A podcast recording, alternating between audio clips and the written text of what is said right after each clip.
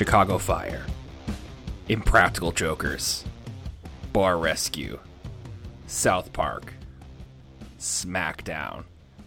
Yes, all the shows I just listed have reached 200 episodes, and in some cases more. And today we are covering the 200th episode of SmackDown, a show I would argue firmly belongs amongst those other shows in the list I just read off to you. Welcome, folks, to the SmackDown 6 podcast. I'm your host, Matt Vaughn, and each week on the podcast, we decide to go back in time. Not too much unlike Michael J. Fox in the 1985 smash hit comedy Back to the Future. But instead of a DeLorean, we have the WWE Network. And I'm not alone. It's more like Back to the Future 2, I guess. And my Jedi for this week is my own brother, Will Vaughn. How you doing, Will? Matt, we watch SmackDown every week to see who is in possession of the flux capacitor that allows them to be the. I don't know. Uh, I'm happy to be here. Gave up on that, on that, immediately. Immediately, Matt. 200 episodes. Who'd have believed it? Uh, this week on this episode of the SmackDown Six, I'm looking forward to this. We are ranking Matt oh, all no. 200 SmackDown episodes, starting with 200. You know it. You love it. It is from Poughkeepsie, New York, January 14th, 2000. One of the worst Smack. Are we not that doing that? That would be a very good. That was probably a pretty good episode, honestly. And just to be it's clear, I want to make this crystal clear. Crystal clear, please. SmackDown is having its 200th episode. This podcast is only having its 56th. Episode. I was also going to make that joke too. Be like, Matt, sure. I can't believe you've done 200 episodes of this podcast. It's unbelievable. I know. I, you know what, Will? When you when we do reach 200 episodes, I'll be sure to have you on. And by that I mean, podcast will evolve into something else entirely at that point. It uh, sure, yeah. No, I'm telling you, it's the Teddy Long era of SmackDown. We'll we, will go deep into 2008. It'll be great. Uh, that could be very depressing for me. I don't know if I ever. I don't know if I make it out in one piece. Uh, now, Will, if I didn't tell you this was the 200th episode of SmackDown, would you know it's the 200th episode of SmackDown? Uh, they make no note of it don't make any hay of the fact that it's 200. And didn't they say like two weeks ago, it's like, this is episode 198. In two weeks, we'll be celebrating our 200th episode in Orlando. I, I, I for some reason, I feel like I, I heard them talk about the fact that it was like episode blankety blank, you know, whatever. They might um, have. But 200, um, now looking back, because because the 100th episode would have been, you know, kind of two years before this. Did they make any hay out of that? That would have been 2001 around July or something. Great question. Very, they very well may have. For all we they know. do, they do big things for like the thousands and sometimes the hundreds, but like you know, SmackDown 1000, 1500, 60,000. Yeah, 200 just struck me as one that I thought they would make note of, and they didn't. Uh, the now bicentennial. The, exactly. I was thinking yeah. about. I was like, can I call it the bicentennial if it's not a year? Something in there might be mean year in some sort of suffix, but I'm not totally sure. Oh, okay. The centennial. Sure. Like if you have two hundred dollars, you don't have a centennial amount of dollars.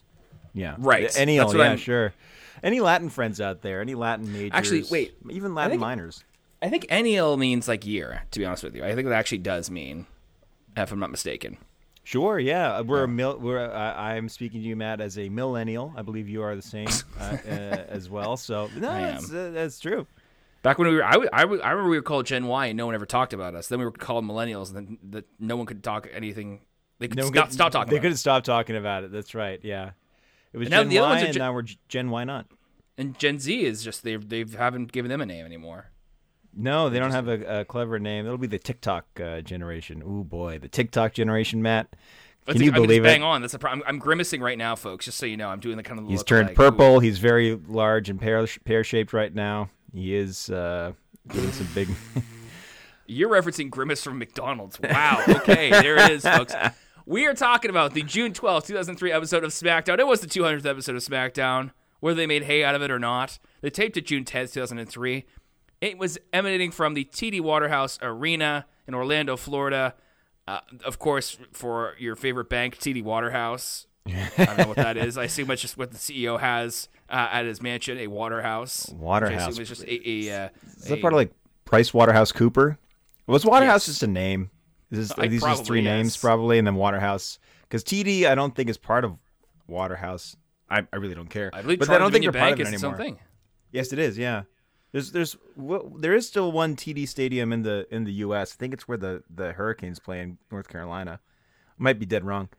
You might be. Uh, no, Or, Will. or no, the Boston Garden. Is it the TD Garden in Boston? Yes, yes, Yes. that's, that's there we correct. go. Just answer my own question. You can cease the emails, folks.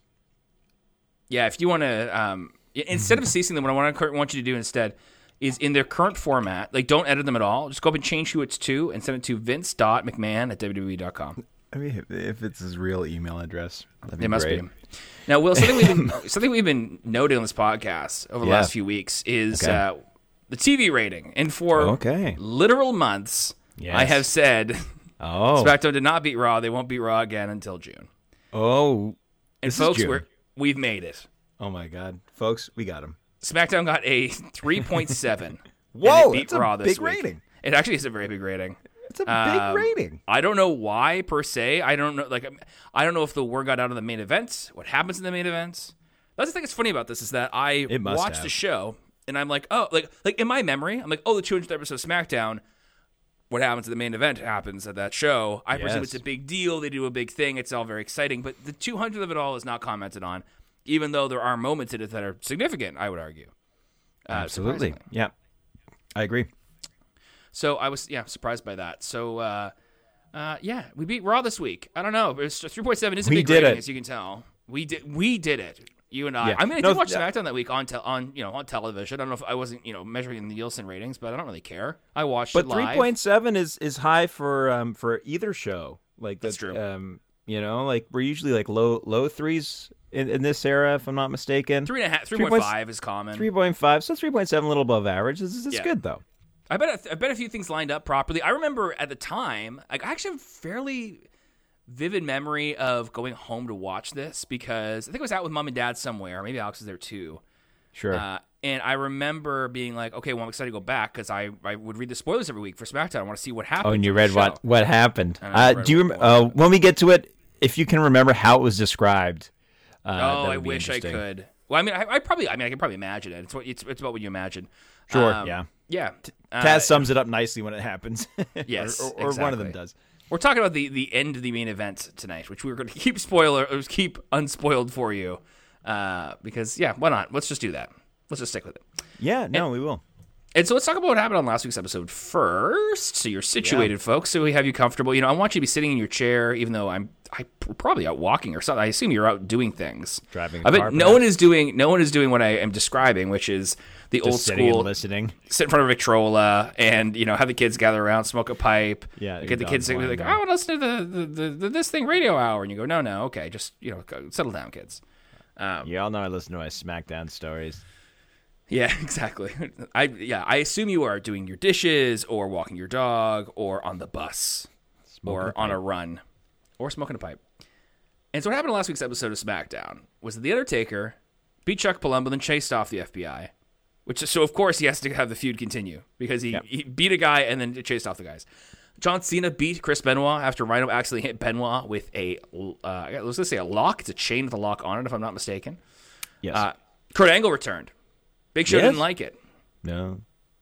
And Rey Mysterio bested Matt Hardy for the cruiserweight title. And it was Celebrated with little finish. little Dominik. Whatever happened to that kid? little Dominik, little Aalyah there too. Yeah. Also yeah. there. Angie there. Tears. Angie, that's right. Uh, uh, tears in her eye. They, beautiful. they, she genuinely cried, as far as I can tell. It makes sense that she would. She And, doesn't uh, seem- captured him. Yeah, she doesn't seem that emotive, even when she was on WWE TV, kind of um, weekly Recently. last summer. Yeah. uh, she's not terribly emotive, but she's just she's fine. She's just kind of there.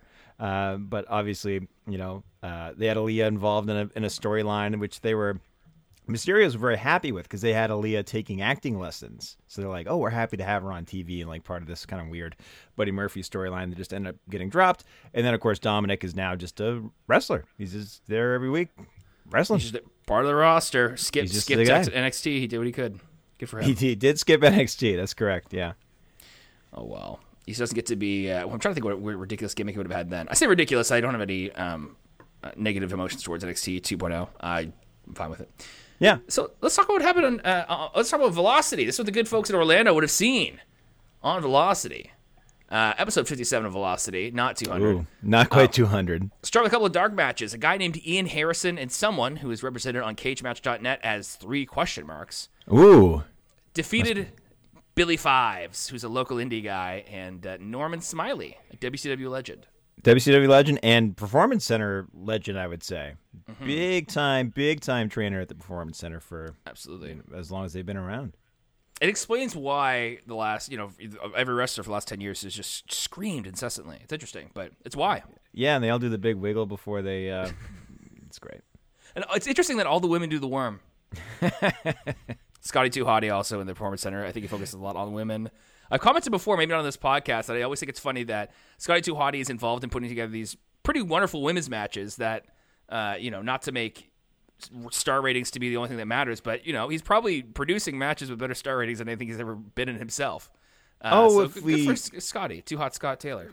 Sure. Yeah. Uh, everyone's uh, everyone's doing well, having a good time. I'm. I'm it's fine. It's good. Yeah. Good for Scotty. Scotty. Scotty worked what he had, did the best of his ability in the wrestling ring, and he, you know, he was as over as he got. He did well. He did very well. And, and he was over at a very convenient time. Uh, in Oh yeah, it was perfect. yeah, it was great. Yeah, it was great for Scotty, and I'm happy that he's got a a, a good gig. Ultimo Dragon continued his tour of dark matches, defeating Jamie Noble. Uh, there's Jamie. Okay. Yeah. oh, you always have a, you have a chart out every week, and you're kind of like, where where are my guys at? Well, yeah, I watched the episode of SmackDown, and I do kind of say like who was. I do kind of keep tabs on who's not there. Uh, Right. So you know, I'm always uh, a little disappointed when Jamie Noble's on on the TV show because he's uh, he's great. His his peak on the show was essentially when the show was at its peak. And I don't know if those things are related or not related, but you know when he Well, was now we around, have a cruiserweight a- champion was a good run. Yeah, well, now we have a babyface cruiserweight champion, so hopefully Jamie can kind of stick his nose in Rey's business at some point. I don't remember what happens. I don't think he does, or maybe at some point. Okay, yeah, that'd be good. I'd like that, but we'll, I guess we'll see. We're gonna find out. Yeah. Uh, on Velocity itself, Orlando Jordan got revenge on Shannon Moore for helping Crash cheat and pin him last week, and he got revenge by beating him in a match in the squared circle. Uh, Orlando Jordan, I mean, I don't know if you ever have this experience, Will, but when you, you see a new guy wrestling, and you're like, all right, and you, you know, at some point in the match, towards the end, you kind of crack your knuckles and go, hmm, I wonder what his finisher is. and uh, in this era, I have to say, I'm I'm usually a little bit more skeptical that it's going to be any good. Yeah. Uh, I'm remembering, yeah, seeing uh, Mr. Uh, Mr. Roddy Piper's uh, buddy there, He's been Sean the new Millennium Wrestler, the, the next Yeah. world champion in anything he does. Yeah, Sean O'Haire's awful kind of reverse DVD thing. I don't something. I don't know about. I don't know what it is about that move, but I really don't like it. And you know what's funny, and I think I mentioned on the podcast before, is that Sean O'Haire, for a period of time, uh, I think between WCW and WWE, uh, he used the F5. Uh, he he like kind of pioneered it. I think in some ways. Who is it? I think Uh, is, doesn't Wardlow in AEW have the F10? Just like, what are you doing, man? uh, sorry to bring it up. No I just had to disrespect to, bring up. Wardlow, who I think Yeah. is has great potential in this business. Of course. but You uh, just stay so away from that. nose and dumb. Yeah. No, just stay away from that. Just don't do it. So What are you trying to do? Jordan's finisher. Yes. I'm going to describe it to you. Okay, Uh, let me see if I can picture gets- it in my mind's he eye. gets you in a rock bottom situation, but Mm-hmm. instead of pick, picking you up and slamming you on the ground, he jumps up and sits down, presumably hurting your jaw. So kind of locking your head and jaw in, and so that you are brought down, head and jaw. You know, I guess arm, arm and jaw first onto his shoulder. Uh, You're kind of facing him, so almost a reverse stunner in a way. Kind, yeah, like you're facing instead of like facing, uh, but you're both facing the same direction. You're facing toward the To each other. You're not facing the same yeah. direction. Okay. Me, sure. Yeah, it doesn't. It's, it's one of those things where you're just like, could I see that guy hitting that finisher in the main event of WrestleMania and covering from one, two, three, and people go wild? It's like, no. Right. Well, has the uh, People's Elbow ever won a WrestleMania main event too? Though. Well, Sorry, I'm not talking about the rock bottom. I'm talking about Orlando Jordan's move specifically. no, I, I know that. I know. I know that for sure. Um, I think the way you describe it sounds like it would like be a good kind of mid, uh, mid move. Yeah, I'm okay Um, with that. Like something for in your deeper in the arsenal, but like not Yeah. for yeah, like maybe set up a finisher, but not for um. I don't know if that was a, a finisher finisher. I also speaking of Sean here as well. Like we haven't really seen him wrestle all that much. Like I- at all, he had like strange, strange matches. considering he's he's a wrestler. Like he's he's he was in WCW. Like it's not like they're they're they're not like a Nathan Jones situation here. Uh, yeah, we're just not going to see him wrestle very much. I want to see. Very curious to see how many matches Sean O'Haire had on WWE television, uh, in his entire career being, uh, in WWE. uh, so far, we can count it on one hand. Yeah, I mean, gosh, we could count it on a couple fingers. yes. Rikishi, Uh, there he Rikishi is. banzai dropped, crashed, and pinned him. It's a rump shaker. Yeah. Okay, And that's I- where, that's I've- where Rikishi is. You don't want to call it very- the rump shaker? You refuse? I very intentionally avoided the rump shaker. Uh, rump I will time. continue to do it. Did it, um, Scott Miller say it's rump shaking time? I hope he did. I wish. I just don't want. I don't like that. I'm grossed out by a lot of what Rikishi does. I think he's a good guy. I don't like the, the stink face. Like like, I don't want to hear what he does and go, right? Like I just I don't want to have that feeling. That is not a feeling I like. Um, Uh, no, I agree. Yeah. Um, yes. Uh, and then Crash. Crash is not long for this podcast, folks. I'll just say this: he is uh, he's approaching his end of his WWE run. Uh, of course, the thing I have to say after that is also he's not long for this world because he does die this year, which is tragic. Uh, Does he get will re- get to it. released and then he takes his own life, or I believe he does. He's. I believe I was just did some research in it. He was at Steven Richards' house. I believe his wife was just going to split up with him, and uh, things were yeah, not looking up for him. So I feel bad. But uh, yeah, anyway, hey, folks, real quick, o- overly serious opportunity to say, hey, if you're struggling, reach out, talk to somebody because you need help. Get the help. please Do do. it. Yeah. Absolutely. Spanky pinned Chad Collier. Oh, there's Chuck Col- Spanky, okay.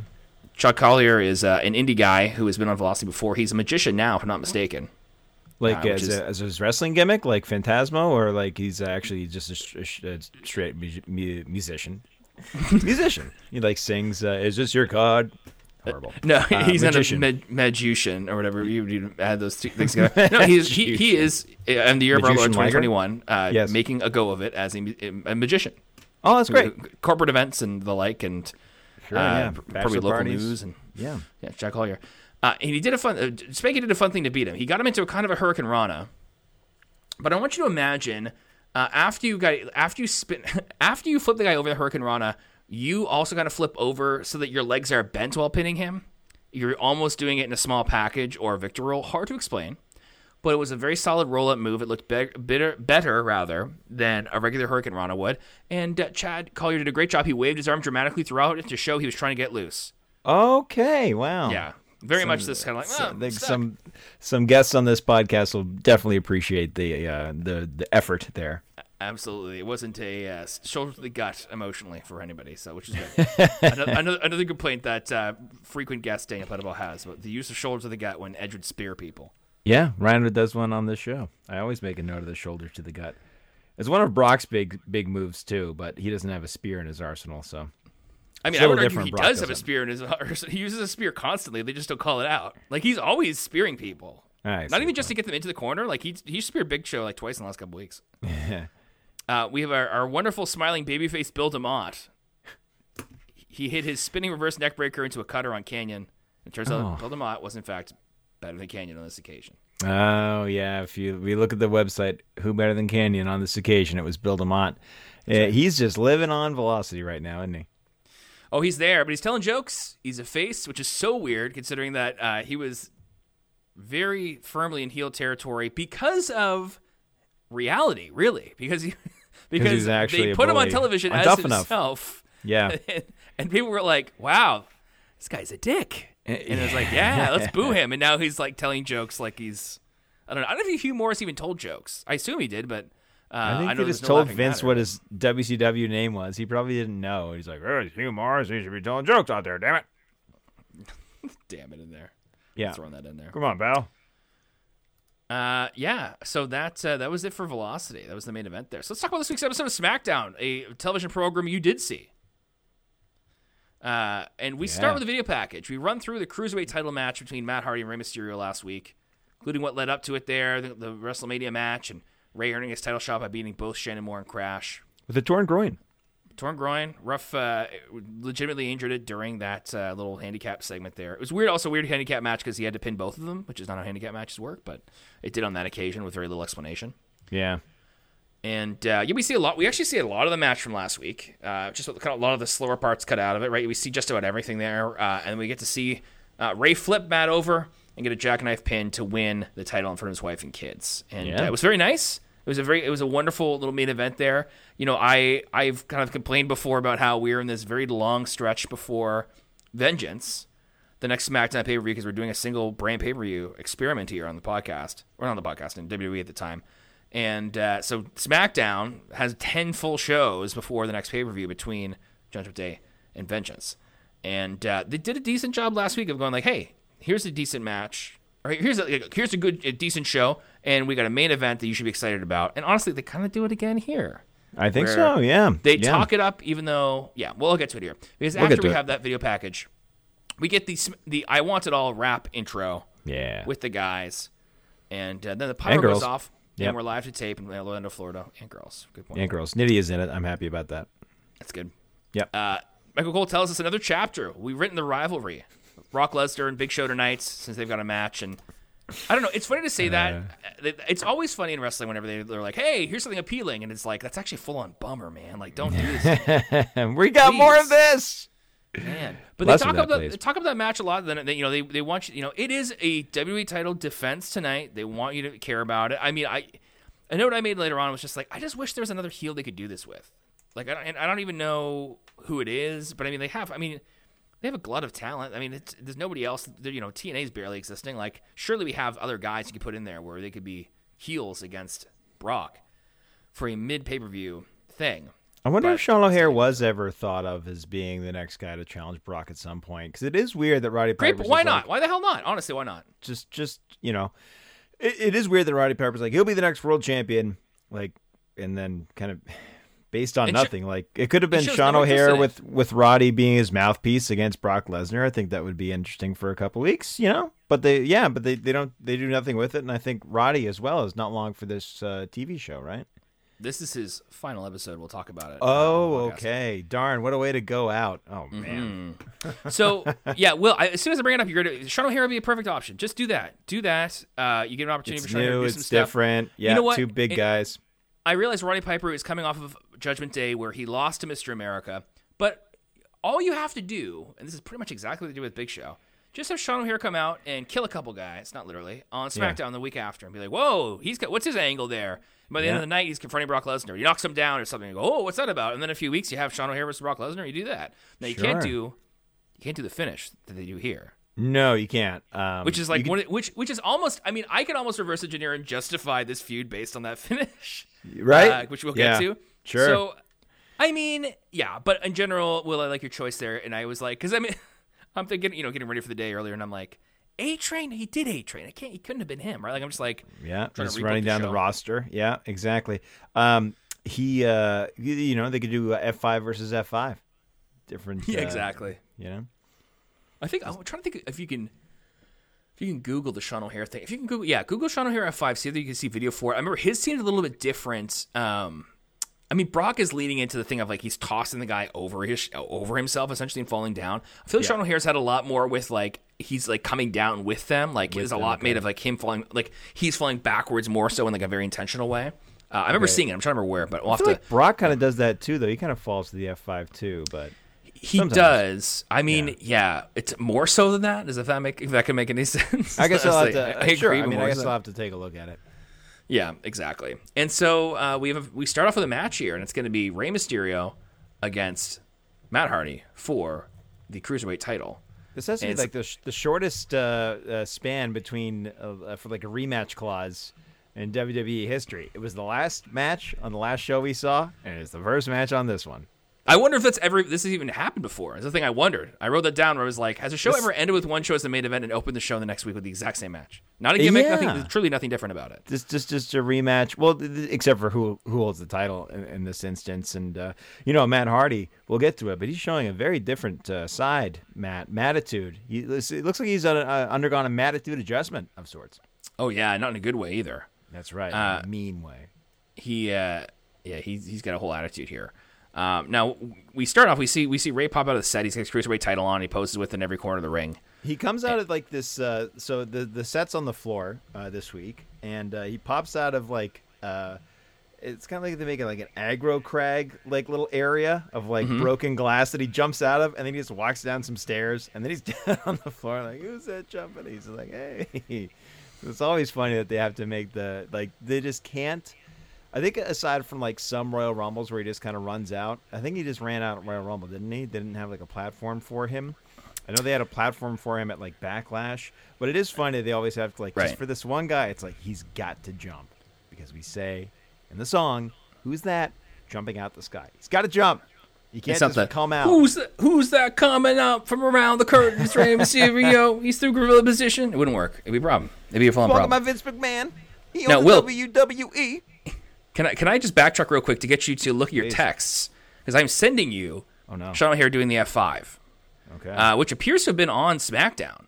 Um, I, I'm, I'm not. I can't make a lot of sense of it, but if you want to watch this, it's a little uh, GIF or video here. oh, this uh, is uh, okay. Yeah, he's Yeah. screaming. He's got the guy. Oh, okay. Yeah. So he just kind of does more of a turn, turn with them. I, I would say. Yes. He doesn't kind of like stand.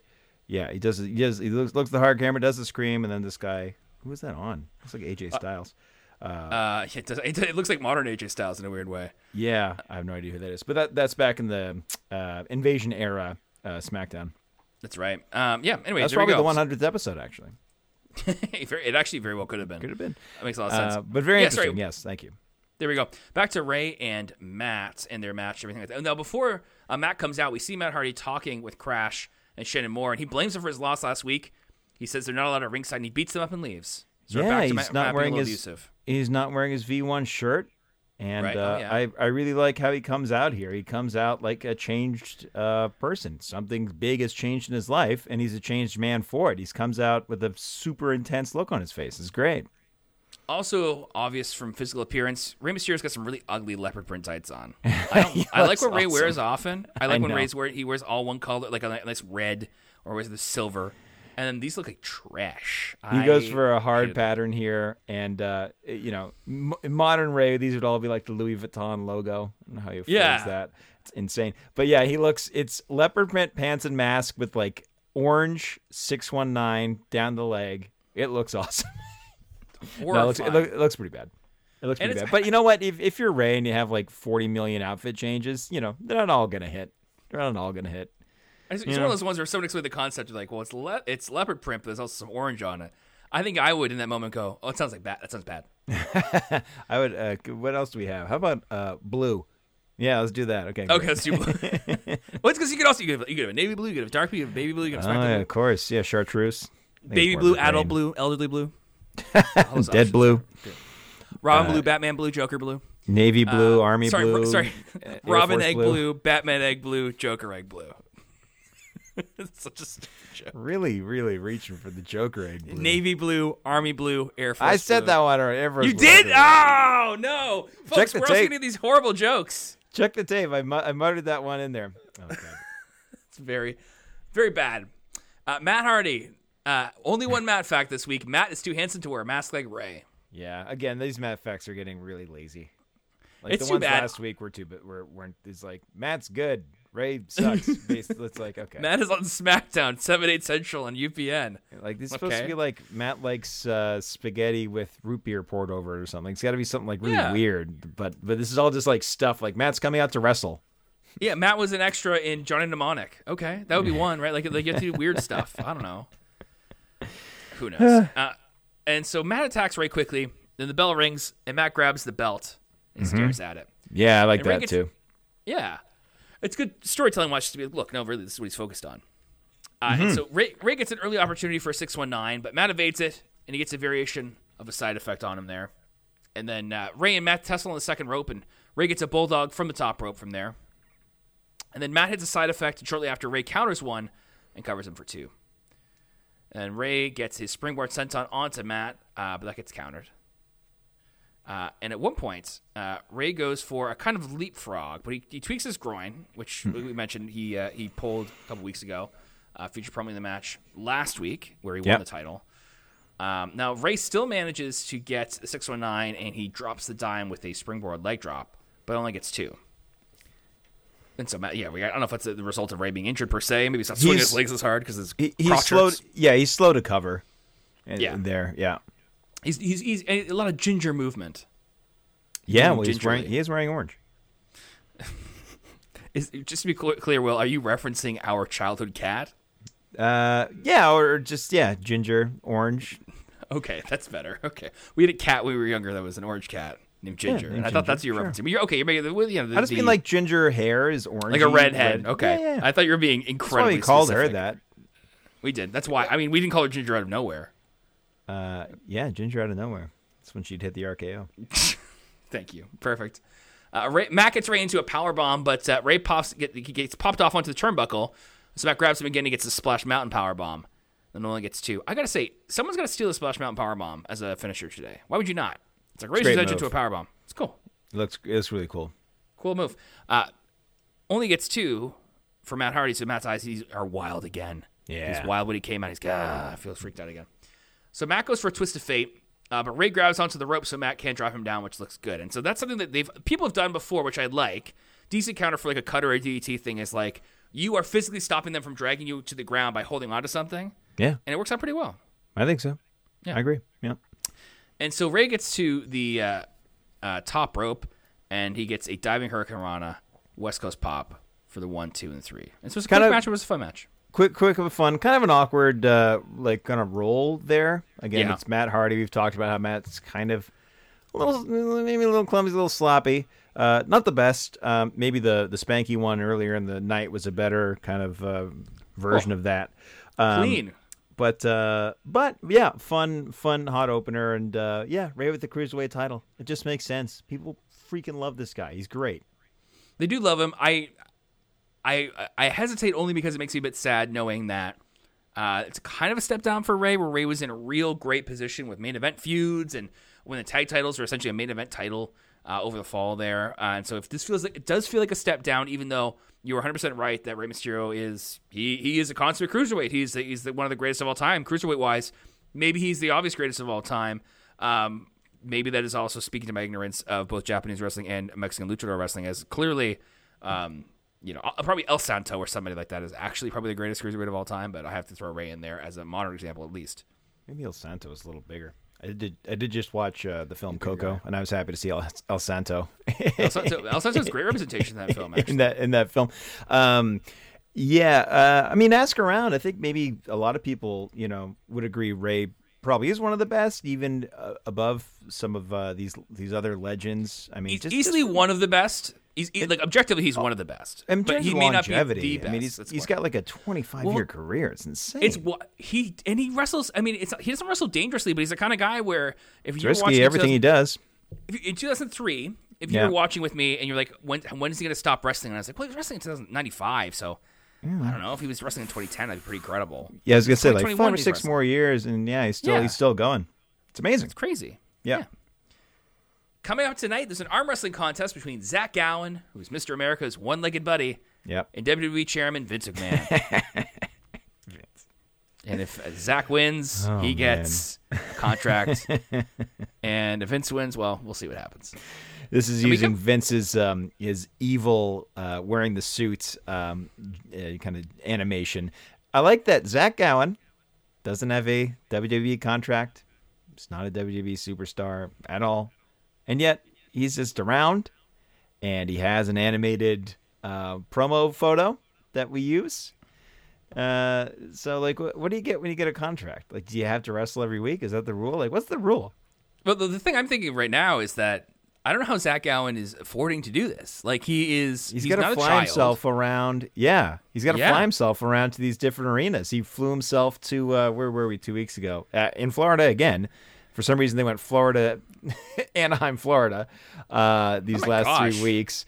Uh, They hate but- money. They just want to throw money away. I'm in theory they're doing money. house shows in I don't know uh, uh, Mississippi and Texas and, and New, New Well, Mexico and no, Arizona. Texas. Texas is coming up. Texas is next week. They they Oh, heavily promote the the Texas matches. Uh, for uh, they mentioned it during Undertaker's match that he's going to headline all the all the shows in Texas. Oh, you've done it now. Gone and made They're a big in, they're in, oh, they're going in Lubbock. I mean, Lubbock, Corpus Christi. Lubbock or yeah, Corpus Christi, San Antonio is going to be home of SmackDown next week. Oh, Um, sounds good. But but I digest. Um, uh, yeah, Yes. no, the Zach the, How- Zach what- Gowen thing's funny. Yeah, uh, I mean the whole thing. Yeah, it's it's not even funny, huh? It's just yeah, it's funny. It's almost sad funny. It's a cure. It is it is sad. And so we come back from a commercial and we find ourselves in a Piper's Pit segment. Yep. Uh, Roddy Piper's already already in the ring with his liege, Sean O'Haire. Yep. New Millennium and, uh, Wrestler. Laid out in front of them is a spread of food that includes both Mexican food and sushi. Which I, in that moment, I was like, I guess I know who's going to come down to the ring here.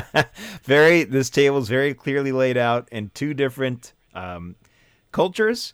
They have a couple of Mexican sombreros, a couple of I don't want to call them rice hats, but I, I guess that's what they can be I called. think It's that like- is what they're called. it is what they're called. It just sounds awful saying that. It Uh, does sound awful saying. I understand. Anyway, so there's a couple sombreros on one side of the table with tacos and tequila and a Mexican flag sitting there. The other side of the table, obviously, Japanese flag. You got sushi. You got a couple bottles of sake and a couple of rice hats uh, sitting there. So, gosh, Matt, who could it possibly be? And I mean, right away, I was like, this is Roddy Piper with a racially charged segment.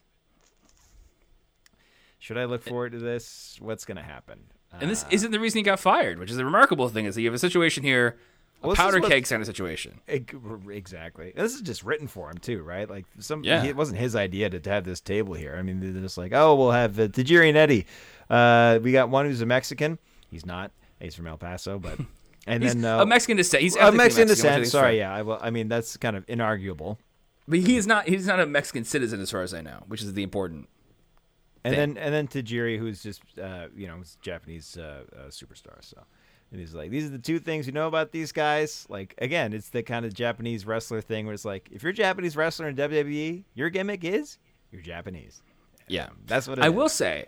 I will say, looking at that spread, I was like, you know what? I would be very happy to spend you know ten minutes sampling what we got here. You know, I, if I was like I at go some for sort the of sushi. I can't trust that the tacos and uh, is are, are still hot, right? Like I don't, I don't know. It needs to be. They need to be in those trays, right? Those like buffet trays with like Yeah, that's a good candle point. underneath. Needs to be Sushi can be thing. cold. That's fine. Tequila is, yeah. uh, is uh, Jose Cuervo, so like the bottom of the barrel uh, tequila they got going on there. Yeah, well, I mean, they're gonna bust out the big bucks for that. And so, yeah, Roddy Piper calls down the WWE Tag Team Champions, Eddie Guerrero and Tajiri, uh, obviously. And so they come down in a green lowrider. Yeah.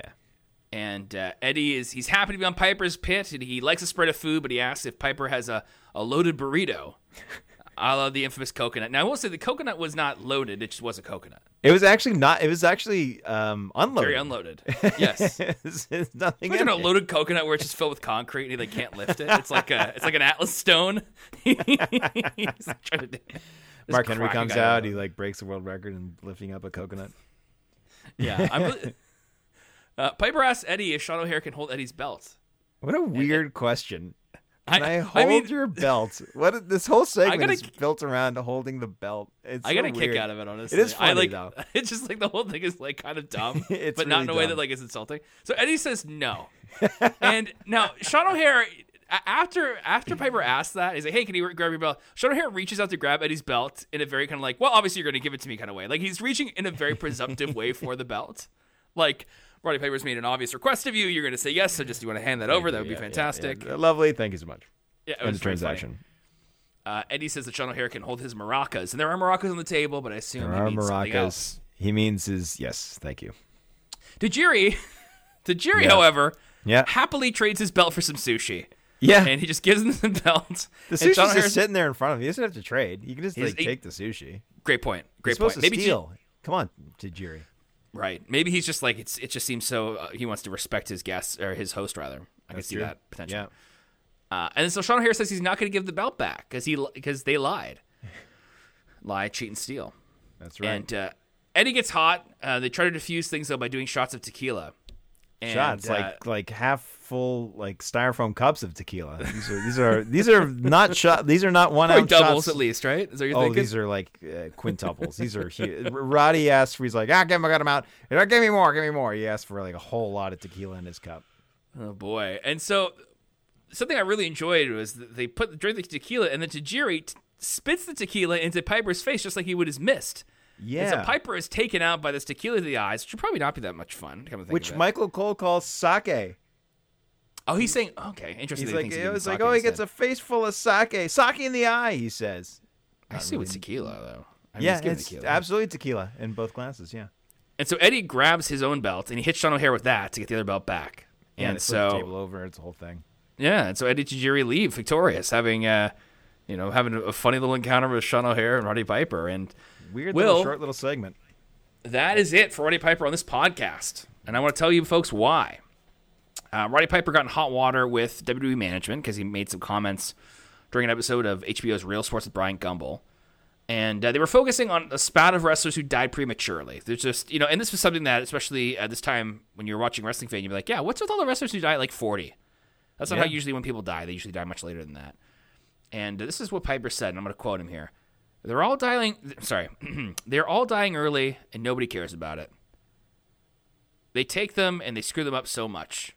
They, being the rasher promoters, I've gone through in 30 years. Now, if you're a guy who is currently employing Roddy Piper, and you employed Roddy Piper for multiple times over the last 30 years, you're kind of being lumped in with, um, you know, people who don't care about wrestlers, uh, saying they screw them up so much, and uh, because it re- reflected pretty badly on Vince, pretty, I mean, pretty poor, poor choice of words on Roddy Piper's part, uh, and it happened on a, uh, you know, pretty reputable sports program. It's HBO. I mean, you know, HBO has, um, you know, a lot of subscribers at the time, I'm sure too, and so they fired him. So Roddy Piper was, was fired between, I believe, between SmackDown, this SmackDown, and the one next week, and. Um, No, just because, yeah. sorry, just because that episode of the show aired, because I imagine he probably Yeah. shot that episode like months ago. Obviously, they wouldn't know he said that until Yeah, they saw the, the episode, and then it became public, and then obviously, Hey, Yeah. hey Roddy, what, what did you say on HBO's Real Sports with uh, Bryant? Oh, he was fine. You know, praises told him you were great.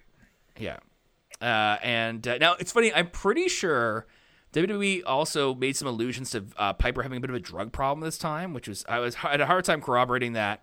Uh, we did my research, but that was also kind of the vibe. Is that WWE was like, yeah, he also has to work on some personal demons, and I was kind of like, oh, okay, so they're kind of also being like, yeah, he's been he's he's doing stuff on the weekend he shouldn't be. Uh, Sure. no, that said, this is this is mid 2003. Piper's back in 2005.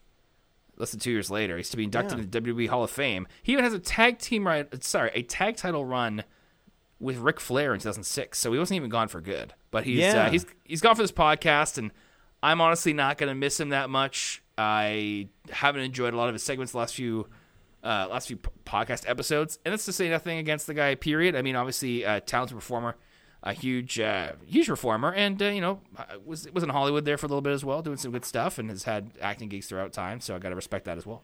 Yeah, and uh, he was just unfortunately part of like some really stupid stuff on the show, like all the Mr. Yeah. America stuff, and uh, they lump him with Sean O'Haire for just seemingly no reason. It just That's like, why I picked you. Yeah, they just yeah, yeah, yeah. And they just have him have him to have him, I guess, right? It's like, oh, you got Roddy Piper. What are you gonna do with him? Eh, he'll have one match and then uh, manage a guy. There you go. Yeah, it's a, it's a good fit. The management thing is ah, not really. It's weird. It's weird. Makes no sense. Yeah, Yeah. we basically abandoned the other guy's entire gimmick that we've been doing since January. So you know, Yeah, I that going on. also funny that as soon as it's announced that he wanted to partner someone with Evil, we immediately were like, "Well, Vince would be the one you should actually partner with." Yeah, Uh, that makes sense. Actually, because it would almost be more fun right now if Vince had muscle.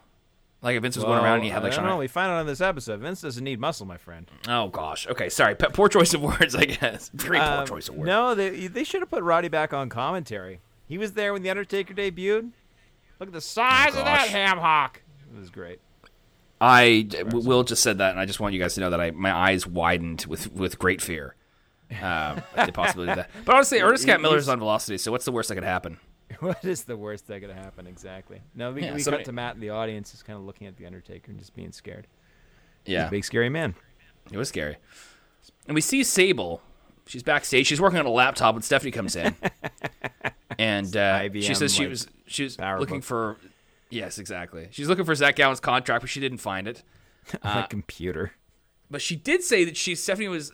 She did see rather that Stephanie was going to bring back the United States title.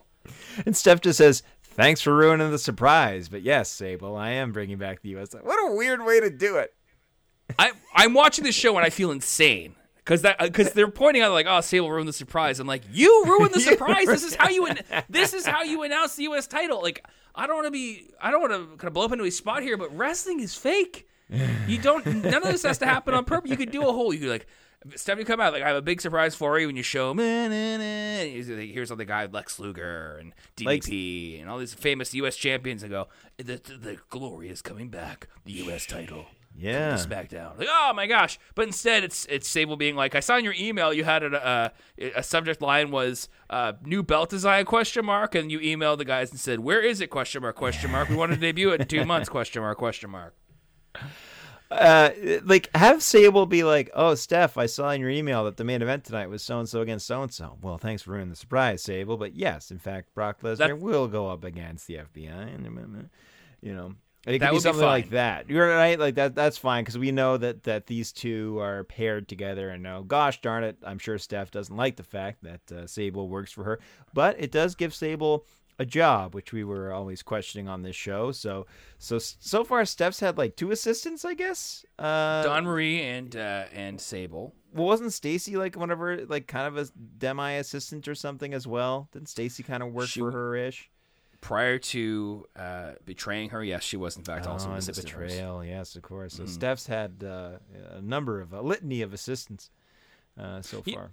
You know when when Tori and uh, Stacy Keibler were, were fighting throughout Backlash, I think it was Backlash we watched. It It was backlash where they fought. Stephanie should have been encouraged. She should have been like, "Here's some brass knuckles. Like, give St- give Stacy some from me because she betrayed me. She betrayed me six months ago." I stole, the- I stole eight this. months ago, um, probably. I stole this. Um, uh, what was the thing that Scott Hall used? It wasn't. It was a taser, but it was like just a stick, Cattle prod. right? Okay. Stole this cattle prod. Here, use this. Yeah, Scott Hall only Stacy it. can sell it like uh, Goldberg did. She has to do it exactly the way Goldberg did at Starcade '98. I can't agree. believe. And didn't Mountie have a shock stick as well? I can't believe I thought that was Mhm. real. What an idiot. Well, I was like f- six, but like un- unbelievable. That just you see it, like it's the the best. It's the best wrestling weapon to use because it's all just like just poke a guy and he has to be like, ah, I'm being electrocuted. Yeah. Look at that. I've seen Uh. I've seen Roddy Piper uh, get out of the Mountie shock stick when uh, when he he took off his shirt and revealed he had like some sort of like padding in between, and I'm pretty sure he dumped some water on the Mountie and then shocked him, which is supposed to be like oh it's supposed to hurt more, but I mean yeah you're making a face right now, which is in theory that would kill him, right? Like it's a little bit so. like it's too far. it's not that different from being like Roddy. Like he goes under the ring and he sees a kendo stick in a in a in a garbage can, and he pulls out a revolver and he loads it up. Right? Like it's not, it's not that different really what he's doing. Or like he gets he gets out some- like a huge cartoon bottle of cyanide and he pours it in the water and gives it to him or Jug something. with three X's on it, and he's like, "No." well, didn't the Undertaker? Uh, didn't Giant Gonzalez try to like uh, use ether on the Undertaker at WrestleMania nine? Wasn't that the deal? Just- and I think that even though even though it was commentators at ringside outside, like, "Oh, I can smell it from here." you you have to do that at wrestling. You always have to be like, oh, it's chloroform. Oh, it stinks. Oh man. and you see the front row of kids, and they're all like, "Yay!" Like they're Yeah. not selling the smell. It's, it's nothing. It smells like nothing. And I would just love- saying I- it smells like it. I would uh. love if I knew if I was at a live wrestling show and I knew the commentators were saying something was chloroform and I could like pretend like cover my shirt with my face and I'm like trying to do like a whole like try to get a thing wet like it's mustard gas and I'm trying to survive like a Just World the War II The front row of that show is Oh. all like the jacked performance center people being like, oh, it's like NXT during the COVID era, right? Where it's all just like Yeah. all the perform, you know, just people you recognize. There's Li just standing there cheering for this match. This is like Right. them in the front row, like, oh god, it smells, doesn't it? like, it's so obvious that they're gonna waft the smell. They're they're they'll open each other and like it stinks, right? The person's like, I know. Although They all have, they'd be like- like they'd be like, I can't smell anything, and you'd be like, okay, six feet actually. You're gonna need to do 6 Oh, feet. get out of Hey man, too soon. Uh, Uh, yeah, sorry. no, that uh, and they're all wearing like just the newest version of the shirt. They all have at least three pre- uh, pieces of merch on them. Like this is insane. This is Yeah, I know. I I can't believe this. The brand new Damien Priest shirt. Like this is this is insane. NXT 2.0. It's brand new. Uh, it still has the stickers on it, everything like that. This is Just- great. A Bron Breakker shirt. Yeah, I was gonna Whoa. say just all these like like just graduated college size like football players. Like, oh, this is nuts. Can't believe I didn't get drafted. I got to do this. exactly. Some guy, he's still wearing like an Oklahoma State thing. He's like, oh, I knocked off the squad this year. So Stephanie, Stephanie and Sable are still talking. Uh, Stephanie says she doesn't need an assistant, That's uh, and she. And she, she also said that Sable won't out connive her. and out manipulate her. Yeah, Yeah, which is like a backhanded self compliment because you're kind of like, look, you may, I, I can be a manipulative uh, monster more so than you. And it's like this is great. that was also the the um, Survivor thing, right? Outlast, outwit, outplay, out connive, out manipulate. Yeah, Yeah, I was about to start doing uh, a actually, out like, connive is what uh, Knives Out is called in uh, France. Anyway, Matt, what were you gonna say? Thank you for that.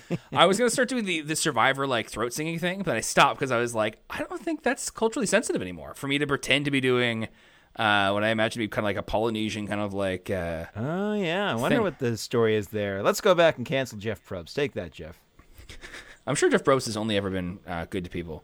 The Uh, internet wide eyes. Oh, was there a thing? Okay, never mind. No, I mean I would. That's what. Unfortunately, it's just one of those guys where if somebody was like, somebody was like, "Oh, Jeff Probst was like, you know, a hostile work environment was toxic. He like treated women badly." I'd be like, "Yeah, I mean, I believe it. I don't know. I don't like it's not that I don't believe you." Sure. Yeah. Yeah.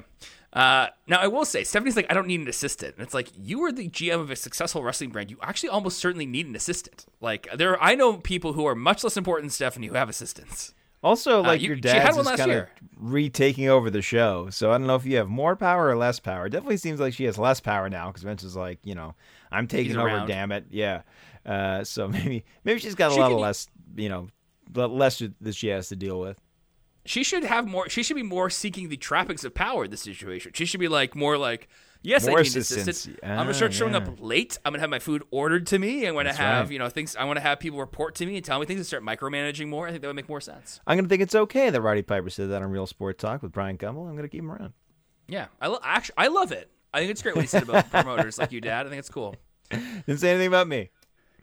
Uh, so this next match, and I'm Oh, very yeah. excited to say, is This next A Train match- versus Billy Gunn. Yeah, this next match I saw it on the WWE Network uh, segment thing, and I was like, "Wait, am I watching the right episode?" Because the photo of it also has Mr. Uh, Gunn. Almost let the spoiler slip there. Oh, okay, good. Yeah, Yes. some very uh, classic gear. First of all, this whole thing is just weird. So, Yep. Matt, it's A Train Yes, versus. Billy Gunn. Who's the first person to come out, Matt? Uh, I don't. Is, I believe it's is it Billy Gunn who comes out? Oh no, sorry. Yeah, well, well Tori Wilson comes down. Yeah.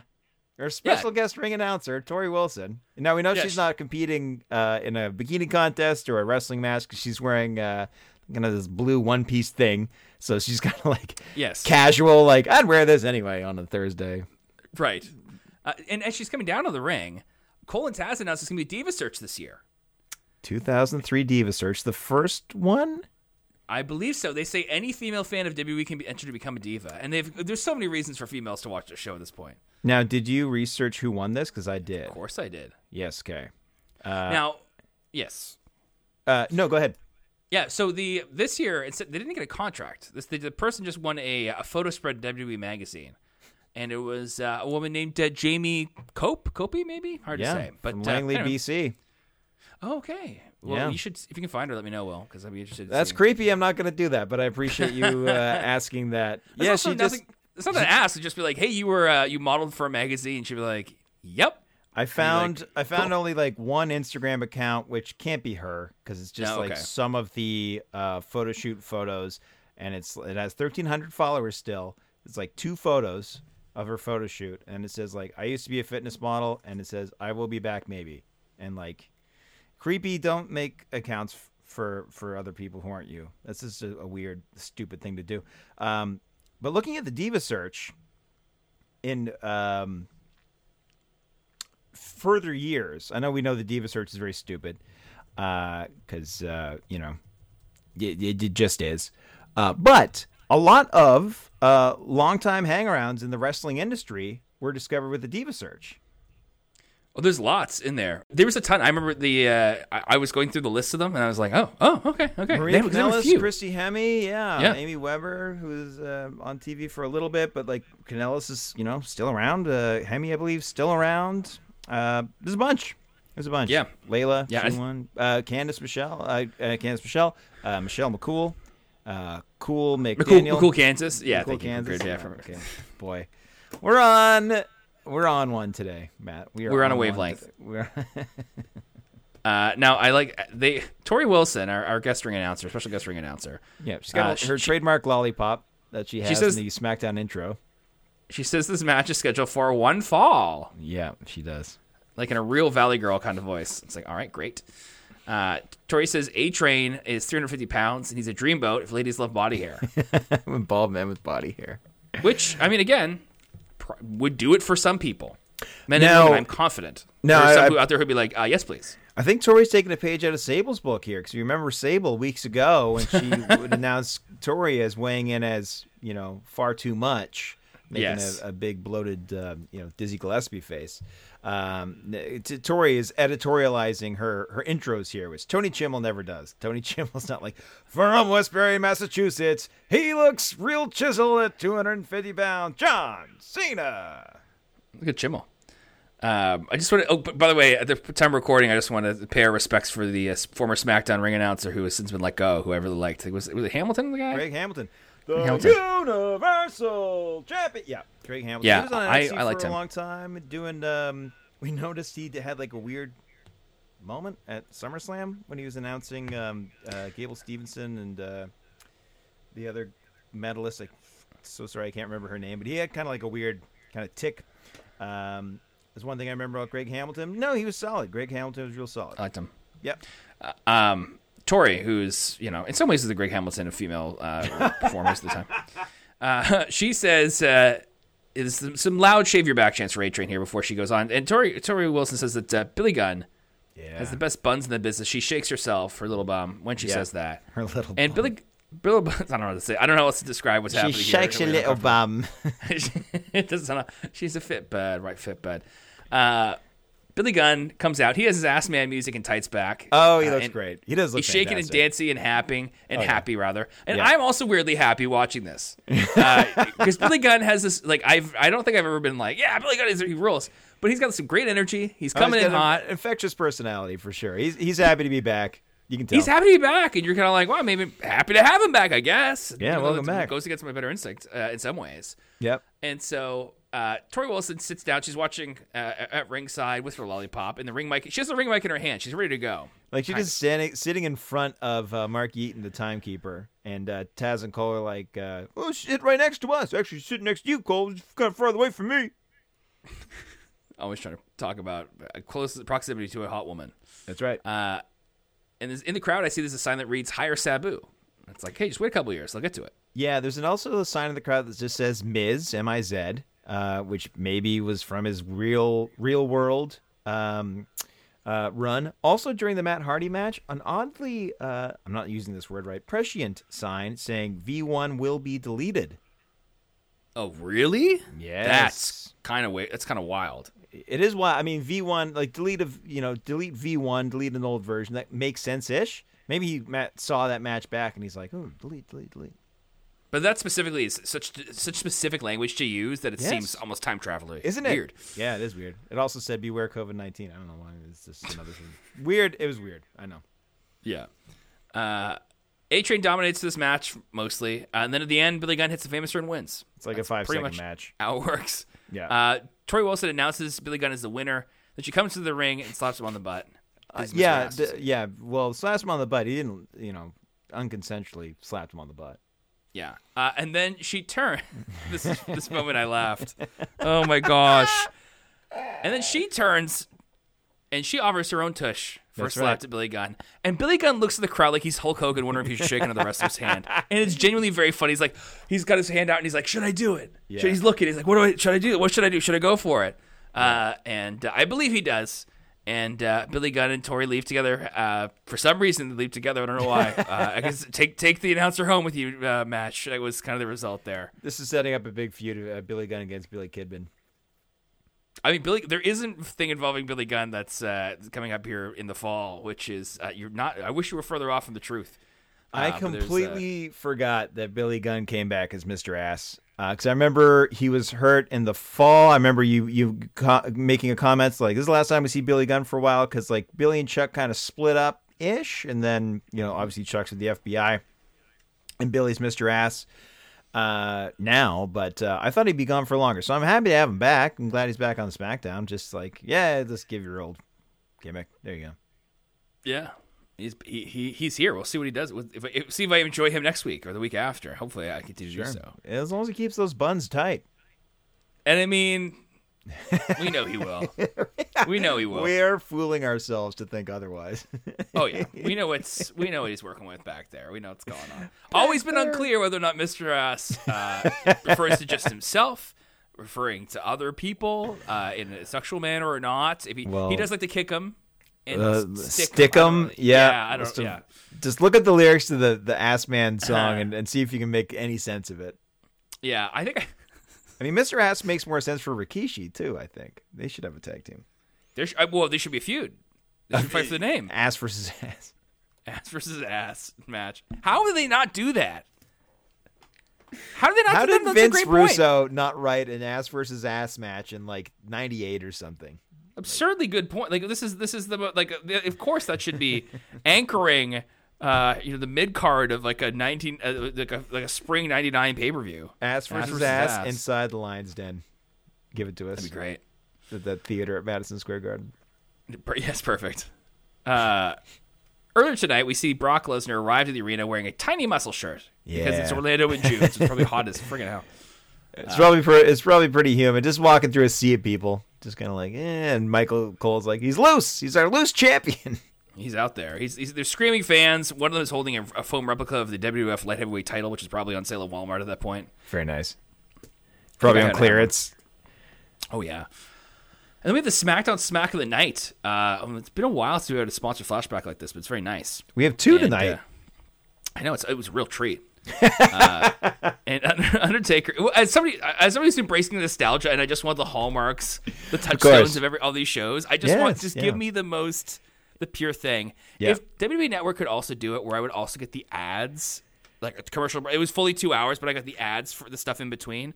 That would also be glorious. Sure, yeah. I yeah. want local ads. An ad for Solo by Bell. Network. I want something. I yeah. I just I just want the whole thing.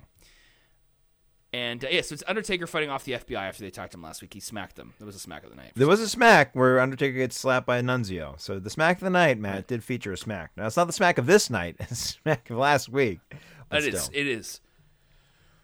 Uh, Undertaker versus Johnny Stamboli is our next match here. He- Uh, Stamboli's got his other FBI guys with him, and uh, yeah, Undertaker continues his tour of fighting FBI guys. He beat Chuck Palumbo last week. Yay! I don't know what to tell you. Not very exciting. Yeah. Now something. I have, speaking of things that get me very excited, sponsors Oh, for the night. This first A one batch made me of- howl. holy cow, aggressively 2003 sponsors. like just the most. Oh my gosh, couldn't believe it. Uh, right off the bat, Windows XP. Media Center Edition. Amazing. Windows XP is one of your sponsors tonight, folks. Maxim hair color for guys. Yeah, because Using the Maxim branding to sell hair color to men. yeah, smart. Confusing. uh, and Hulk, the Ang Lee Hulk movie. The Ang Lee Hulk. Yeah. There, There's some 2003 stuff, so go go watch that. There- you- I mean, you have a great night where you go, you look up the, the you look up the uh, the movie. T- I, I I don't know if you could look up movie uh, play. Uh, I'm trying to think of what I'm trying to say here, but like when they Showtimes? were screening, yeah, Showtimes. Thank you. Could you look up Showtimes on your computer in 2003? Oh, I think so. I think uh, the the computers was earliest. early. Yeah, well, the- like you know, you find showtimes in your local paper, right? The internet's first job is Right. basically replacing the newspaper. It's like we give you news faster, we give you information faster. So this is some some text. I think uh, I did see this movie in theaters. I can't remember if I found the showtime by looking at the uh, newspaper or by going uh, online. I actually don't recall.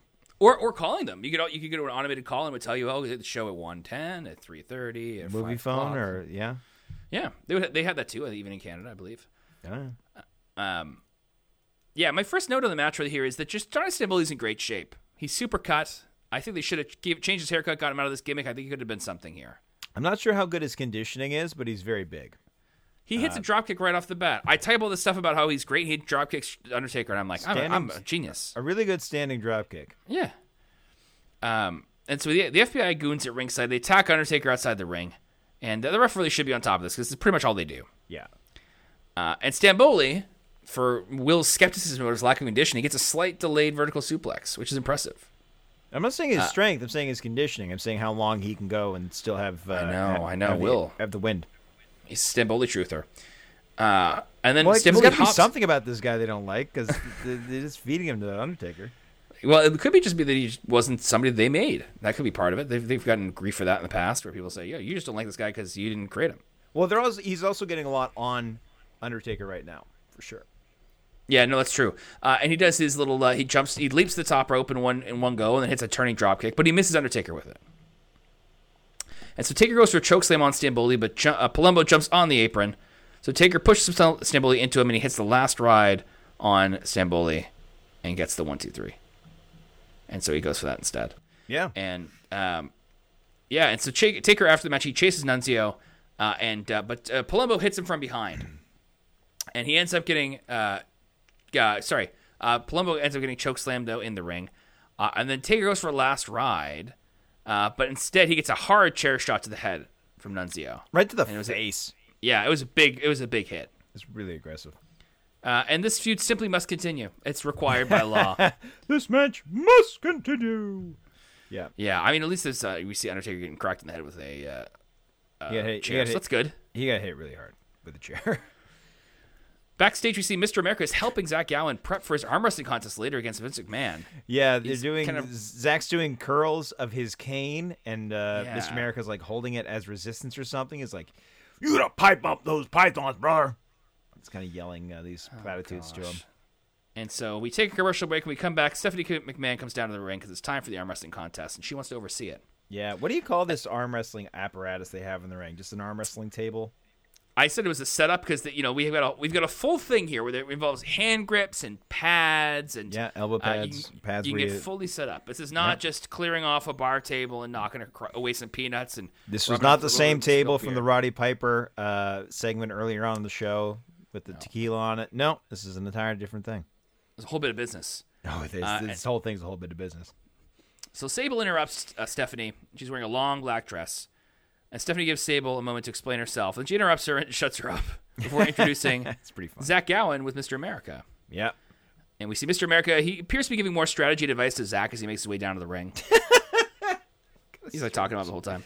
And then out comes, yeah. Yeah, uh, I'll talk about why an arm wrestling contest bothers me on a wrestling show. But Okay. I mean, Hmm. Interesting. you know, yeah. yeah, we'll talk about that. I like that.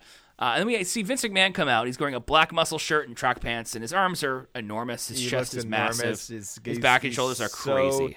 He's incredibly tanned, and he's he just looks incredibly crazy. It always looks like he just put Vince McMahon's head on something else's body when he's not wearing his suit. He looks insane. Yeah, he's just he's And- so physically built. And these are the, this segment has like some all time Vince uh, facials uh, during this uh, thing. Oh, yeah. yeah, it's pretty entertaining. So, Mr. America gets on the mic when Vince is there. He challenges Vince to an arm wrestling contest, which is not the arrangement they agreed to last week. Because very pointedly, it was Vince versus Zach Gowen, even though he faked out Mr. America would be there. Um, and Vince says, you know, I got I got t- Zach to take on here. Um, then Sable talks to Vince, and he says, "Okay, fine. Actually, I will have an arm wrestling contest with uh, Mr. America, but it's not going to be for Zach Gowen's contract. Uh, and if he and if Vince wins, then uh, Mr. America has to leave." just not not leave WWE, not be fired, just like Yeah. not be here anymore. Just leave the building. Or he could just say no and then beat Zach, and they'd also have to leave. Yeah. Also, be fine. Uh, and so, yeah, they, they, they get their hands together. Vince struggles, which is funny because Mr. America's arms might be the same size as Vince's. it might be. like they might, honestly might be. And Mr. America's wagging his middle finger at Vince as they fight. they they, they And- um, blur out the middle finger, which is funny. to me, or Yes. They they pixelize it, pixelate it. And, and, and Sable says Mr. America is cheating, so they stop. And they, they, they start stop. again, and Vince is loudly yelling as the contest goes on. And Sable decides to get Mr. America's attention, or rather his distraction, by flashing Mr. America, who is a patriot, but apparently is still too horny for a girl. and Michael Cole's like, so he okay, so he loses the arm wrestling contest because he looks at Sable's exposed breast, and Michael Cole's like, Mr. America just did what any of us would have done, like trying to make it like, no, he's not an idiot for doing that. Any hot-blooded, red, white, and blue-blooded American would have done this thing. We're Oh, all as horny as Mr. America is. I'm okay? hornier than ever, sitting here next to you, partner. Uh, Cole, get away from me. I mean, he's pretty much said like that in not so many words in the past. And so Vince has won that first arm wrestling contest and means Mr. America has to leave, and so he does. leaves. And he kicks out Stephanie, kicks out Sable too. And they all just like there's just a shot of them just walking away. Yeah, Vince says that Sable does have the most beautiful set of eyes, he's ever seen. Oh, Yeah. ha ha ha. So it's just Zach and Vince and the ref there. Yeah, And, charismatic. and Zach so Vince offers Zach his bad arm. and uh, they get started. And Zach almost beats Vince. Yeah, But Vince rallies, and then Vince starts losing again. yeah. And then he Vince dramatically kicks Zach's leg out from under him and slams down his arm, making him the winner. Yeah, before he loses, Vince goes, uh, "Ah, ah, "Lighten up, kid!" Like when he's doing the arm wrestling, he's like, "Oh, come on." Vince's again. Vince's face is like you can imagine, the struggle faces that Vince McMahon would come up with, trying to get the arm down.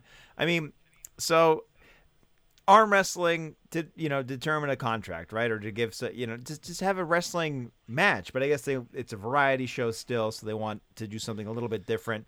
And they've done you know we've seen arm wrestling earlier this year on Raw, uh, Triple H versus uh, Steiner, Right. in an arm wrestling contest. Um, Also, good visuals there from Triple H's face, as I recall. his face priceless, pretty pretty darn priceless. Uh, Oh, yeah, it's amazing. So this, you know, it um, these are fun because you can have them like both kind of like stalemate, and then one guy fakes another guy out, and they're like, oh, and they go, oh, so kind of stupid, but I I find it entertaining. Uh, this segment it go, it definitely goes on too long for sure. Well, okay, I want to I want to explain the rest of what happens in this segment, and then I want to tell you the, the, my, my gripes. I wanna hear Oh, my gripes. th- there's grapes coming up. so Vince asks if Zach is going to cry, and then he yells at him to leave the ring. And Vince is bleeding from a cut above his eye, and I don't know where that came from. He headbutted him. So when he kicked when he kicked his um when he kicked the leg out from under his leg, he um he Did he kinda, mean to? Uh, no, I think he just kind of like was like kind of leaning forward. Uh, and yeah, I, was, I noticed that too. For some reason, he's bleeding. And then when they show the the replay, they they kind of clunk heads Okay. when Vince Ah, did that. Yeah. That'd be so annoying if you didn't mean to do that. That'd be so frustrating. Yeah, that would hurt. and uh, Zach leaves, and Vince gloats. He makes fun of his limp because he's a jerk. yeah, And, uh, that's it for the segment. at him. Here's the thing. Yeah, I know. First off, this is this segment is kind of hilarious because a heel sets up an unwinnable situation, wins, and then that's it. there's no recourse. There's no uh, comeuppance at all, and it's just kind of like purely like, oh, he just won. It makes no sense that Zach Gowen at any point during the contest was ever close to beating Zach, uh, Vince. Makes Yeah. no sense. Yeah, Vince's yeah, yeah. arms are so much bigger than his. Zach, once again, even if he had two legs, and you told me this guy was a wrestler, I'm like he's not. He's too young. He's terribly skinny, and his arms are small. Uh, it doesn't make any sense. There's- the problem is also is that we're not setting up David versus Goliath thing because I think with a good David versus Goliath moment, you need to have opportunities where there might actually be a reason that David might have the edge, or at least he does something differently. Uh, but that is not what's happening here. Zach Gowen has no hidden advantage here at all, except that we're supposed to believe that I guess he's just like stronger than Vince in some regard, but it's like that's not possible. Well, also like we're we're supposed to root for him, and I get it, right? But like, what for? Why? So he wants to be a WWE superstar, Right. uh, even though he He's has, a real Stack Money type, right? He wanted to be a WWE superstar just like Stack Money did. My, But- our, our, our very own brother Alex back in the day. ex- well, exactly, but that's great. Lots of people want to be a WWE superstar, and that and that's great too. He's not showing us anything that you, like. So we we already knew him as Tenacious Z in TNA by this point. right. Yes. Okay. So we I- knew there that was, a one-legged yes, yes, yes. wrestler in TNA who can do some amazing stuff, uh, and he's got one leg. It's really incredible. Why haven't they? Sh- I mean, we'll see it eventually, but like they haven't shown us anything yet to really root for the guy. We know he's had like he, he, all we have is like his kind of. Uh, his interview with Stephanie telling us his situation, and it's and it's sad, Such a good but- interview too. well, that's the thing too, is that the guy, the man himself, is kind of like personality, like you know, he Deficient. deficient. Yeah, it's lacking. It's lacking. So we we haven't seen. So so far, he's just yeah getting his ass kicked. He's Mr. America's biggest fan. By the way, Mr. America's been around for like two weeks, and then he shows up. He's like, I'm Mr. America's biggest fan. Mr. America hasn't done anything except for have to prove his identity as not who we think he is, who he obviously is. You're insulting the audience by telling us that he might not be Hulk Hogan. Hulk Hogan's at home watching the TV show right now. So I know Mr. America. It's not long for this show as well. I think he only sticks around. I don't know if he sticks around until SummerSlam, if I recall. Uh, Mr. America specifically. Yes. Uh, once again, uh, Mr. America also not long for this podcast. Yeah, I know he's got like a, a six man tag uh, coming up at some point. I think it's him and Angle and uh, Brock against uh, former Team Angle and uh, somebody else. Anyway, He does not make it out of. He does not make it out of uh, June. June. 23. Okay, you're right. Yeah, and you can even tell that Hulk's is kind of like not really into this too. Like, I mean, he Why has would he so be? much TV time. I don't know how he's not into this. It's ridiculous. well, sure, yeah. And- so after the break, we see clips of what just happened. And we see Mr. America is comforting Zach Gowen in the locker room. And Big Show comes in. Even though he's going to main event tonight, he's going to come and he, he tells Zach Gowen two words. two words. Yep. Forget it. All right, fair enough. Uh, that's funny. And next up here we have Chris Benoit and Rhino against the Bashams. With Well, that's just it. Well, I'll tell you in a second here. Because before, that, before, before we find that out, Michael Cole takes the time to congratulate the New Jersey Devils for winning the beat cup. Rhino's Red Wings for the Stanley Cup Yeah, yeah, yeah. I did like that. because it is June 2003. Yeah. So we have the 2003 Stanley Cup champions there. Bashams come out.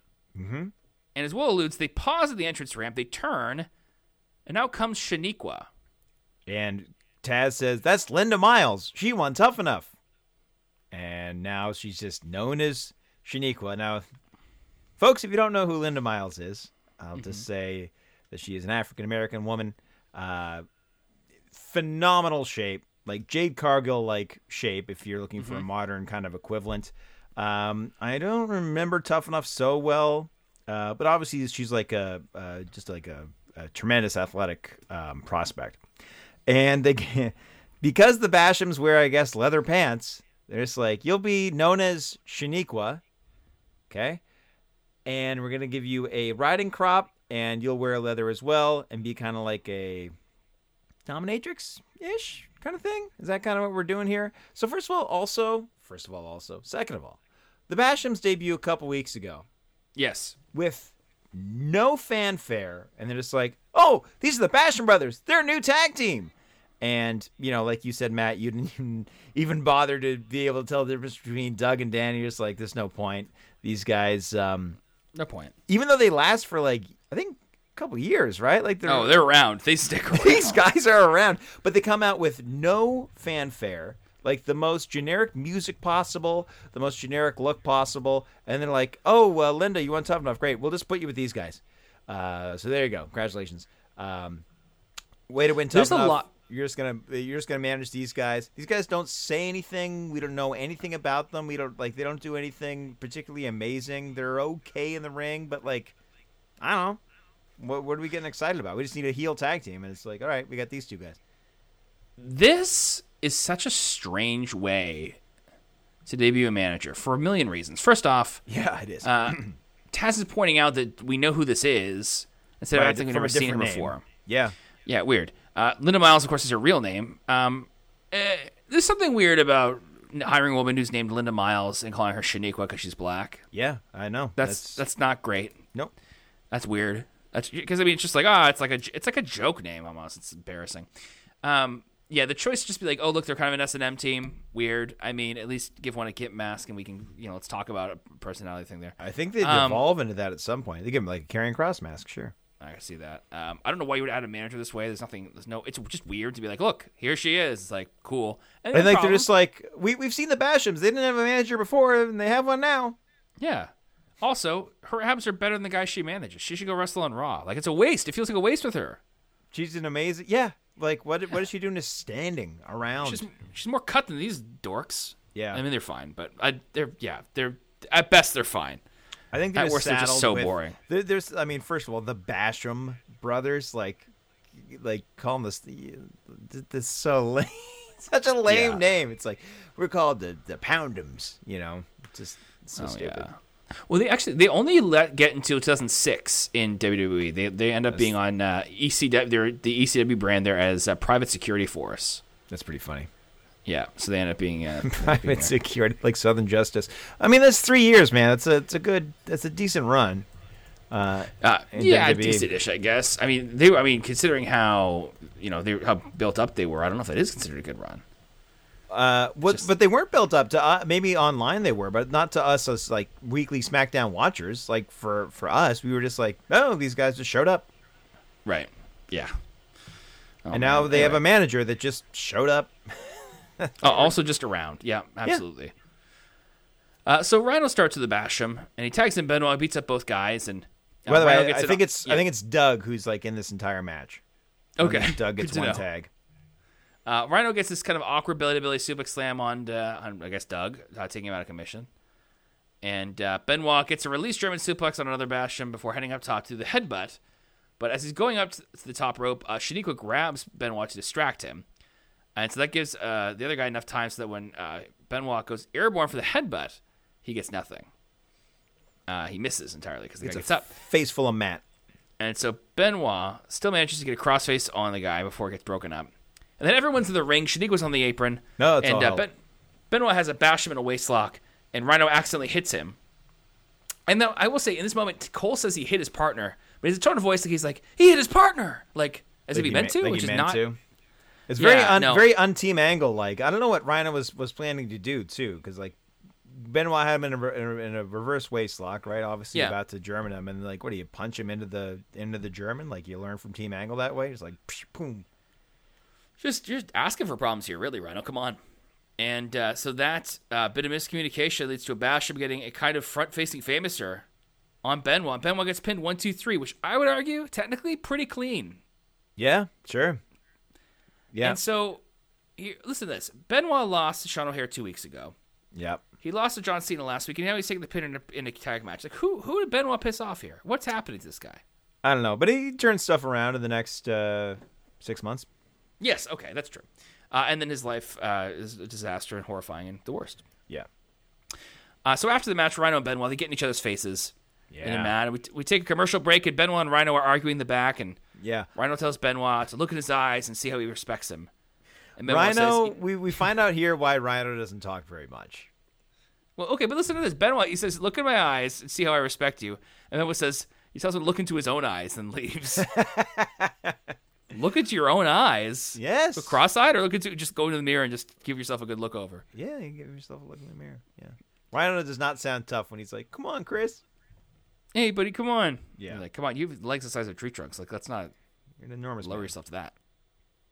Next up, John Cena takes on Funaki. Yeah. Uh, poor Funaki doesn't get an entrance. no, he doesn't. Uh, Cena does another beatless rap, which I would argue is poetry. He says, "Yo, I'm that ill cat with more cork in his bat than Sammy Sosa. I'm too ghetto for merchandise, so kids make their own posters. Orlando fans are in the stands, throwing up those double hands. After the show, Michael Cole is going to chase some boy bands. Hey Taz, calm down, your man. You got to tell him to slow down. He's got those weird posters of NSYNC, and he's falling in love with O Town. Funaki-san, reconsider. I'm more than you can handle, bro. I'll cut your two-tone mullet and kick you dead in the camel toe. You should go back to announcing. This whole match is a waste, man. I don't need to wrestle you. You're choking yourself with your waistband. I ain't from Orlando, but I have the magic stick. That means I'm representing your city when I grab my uh, blank word life. Um, just weird. Uh, listen, no masturbation references.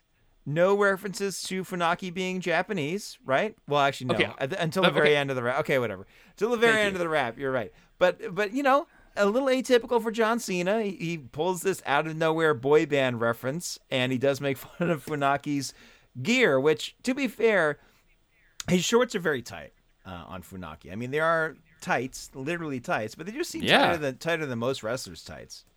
Um, but um, His right. I don't know. But is right. Matt, we get a very Hmm. we get the very rare rap rebuttal from Funaki. Funaki, Absolutely. listen, he's got the fighting spirit, man. I respect that. He picks up the microphone and he says, "U G L Y, you ain't got no alibi. You ugly. Yeah, yeah, you ugly." And of course, Taz makes fun of the way Funaki pronounces the word ugly. And then he does a busts out a robot at the end. Uh, and then this is um, the shortest match of the night because Cena hits Funaki with a big clothesline. Funaki gets a tornado DDT, but he's grabbed shortly after. Cena gets the FU, and he covers him and pins, pins him right there. And then Michael Cole, because he made fun of him being, uh, you know, chasing boy bands. By the way, O Town, okay, O Town. It's a great reference. Um, Michael Cole says, uh, "I'm shoelace." But, but but I'm shoelace. Like he keeps repeating the nickname John Cena came up for him. I think like months ago by this point. Oh yeah, he thought he was. Yeah, he was upset about his. You know, oh, that's yeah. Because sorry, I should say that uh, before as Cena's beating him up, he's just he's bummed out because he thought he and Cena were quote boys. I thought we were boys. That's Just too bad. pretty funny. Cole also says you can't spell Funaki without fu, which Oh well, I mean that's you have to make not that point wrong. at least once when Funaki gets pinned with the fu. I think it's required by a, a little. I think it's required by wrestling logic. We see that Kurt Angle's walking through the backstage area. He's going to do something tonight. We're going to find out what it is. But first, with the Extreme Blast of the Night, sponsored yeah. by the JVC Tower of Power. Folks, yes, it's back. The JVC Tower of Power, sponsoring the Blast Yes. Extreme Blast of the Night. Very exciting. It No, requires a the Night, warning. Extreme Blast of the Night. That's right. That's right. Yeah. And it's Angle and Lesnar talking last week when Brock said he'd give to Angle a title shot when he beats Big Show next week, which is this week. Uh, and I would argue not a very extreme blast. Just talk. Just kind of talking. Uh, Just a, a there you go. decision or an offer being made. not extreme, not a blast. Just kind of more normal. And so then we Yeah. see Kurt Angle comes down to the ring. He's full of smiles. And uh, Kurt says he's excited about tonight's main event because he's going to challenge the winner of that match. And then he calls Charlie Haas and Shelton Benjamin out, saying that he needs to talk to Team Angle. And so they walk out slowly, a lot of reluctance there. And he says Team Angle never called when he was in the hospital. Which doesn't last make week they any were nowhere to be found. sense. Yeah, it doesn't make any sense because while Kurt was was was uh, sidelined, they had his poster, they had his medals, they made a lot of Mm-hmm. hay out of the fact that they're like taking very good care of this stuff. So this seems like revisionist writing, where it's like, oh, we want Kurt to be a babyface now, so we got to ditch these uh, Team Angle guys, and um, uh, yeah. So last week they. Uh, they did something that's uh, you know pretty normal nowadays, Matt. They called in sick. They just called in sick, which is funny. Mm-hmm. Which they The- treat as the as as as heresy. The commentators like you, you can do that. you can't believe it. Yeah. They're, yeah, you can't even believe it. It's like, and now we're like, um, they deserve sick days, okay? You know, like, like, we need to do that. Yes, exactly. Hey, normalize having sick. Okay. yeah. We need La Resistance to be part of the Resistance again because they come in here with They got to come uh, out. It's like you believe Americans can't call in sick. We believe they should. Yeah, exactly. Um, Child yeah, care the for all. pipelines are bad. Yeah, childcare for all. exactly. Uh, and so, Team Angle they walk out with reluctance, and sorry, we we covered that. They they're out there. Yep. Team Angle was in the hospital. Yeah, Will, I appreciate your point saying that they uh, it seems revisionist history. It's weird to watch these shows back and realize they're trying to do that a few times. Yes. Like with Michael Cole. A couple weeks after Team Angle debuts, Michael Cole's like, "Hey, Kurt, what did you see in these guys? that You recruited for Team Angle." I'm like, that's not how it happened. Well, yeah, They were they, do say they do say later in this is like Kurt, you're the founder of Team Angle, and I'm like, he's not though. He's No, I mean, he's the inspiration for Team Angle existing. Paul Heyman literally founded them. He's like, Kurt, I found these two guys. Here you go, and is like, Yeah, yeah, Fou- now- founded them in, in, yeah, I guess founded in a different kind of founding way. I guess. Yes, he's He the founding father. them. Signed the He's Declaration of uh, you know independence of Team Angle on SmackDown. Yes, my client, the American people. he's throwing tea in there. We the people. No, Yeah. that's, a, that's a different WWE gimmick. My my mistake. Thinking of The reigning, undisputed president, George Washington. here comes the general. Okay. Rise up. Uh, and so Team Angle says they were sick last week. Yeah, sick Yeah. of being in his shadow. Oh snap! Boy. Uh, they ask as a rebuttal for Kurt saying, you know, where were you guys when I was in the hospital? They ask where he was when they lost their titles in a ladder match, and they say he wasn't there for them, which is absolutely absurd reasoning. I think still in hospital or like recovering Uh, at home. I mean, yeah, they know where he was. They had his freaking poster next to them. embarrassing. Kurt says they need they, these guys have became they've become whiners. they Team need to make a plan for. Yeah, there you go. They need to come up with a plan for how to win the tag titles again. And Charlie Haas stops him. He says, "Actually, you're a loser, and you're not the captain of Team Angle anymore." and uh, Kurt says they don't even deserve to hear the fans say you suck, and he says he earned it and they didn't. They're really trying hard to justify Kurt Angle being like, "I actually like when they tell me I suck." And it's Yeah. like, okay, Kurt, thank you. We get it. They continue that Uh, for years. Whenever Kurt Angle's a babyface, he's like, "Boy, am I glad to hear that again." Ah, I do suck. Uh, and so Charlie Haas says they're going to come down to the ring and vote Kurt out of leadership and vote themselves in as co-captain. So we're getting a, a, a peek into how the leadership works for Team Angle. appears you have to get a quorum. Yes, Might yeah. it be? Might might be? It seems like a quorum of three. You need to have everybody there at least. Yeah. Uh, because because otherwise they wouldn't need to have they wouldn't even, they could just done this earlier. They said you know when you weren't around we decided to make ourselves co-captains. Yeah.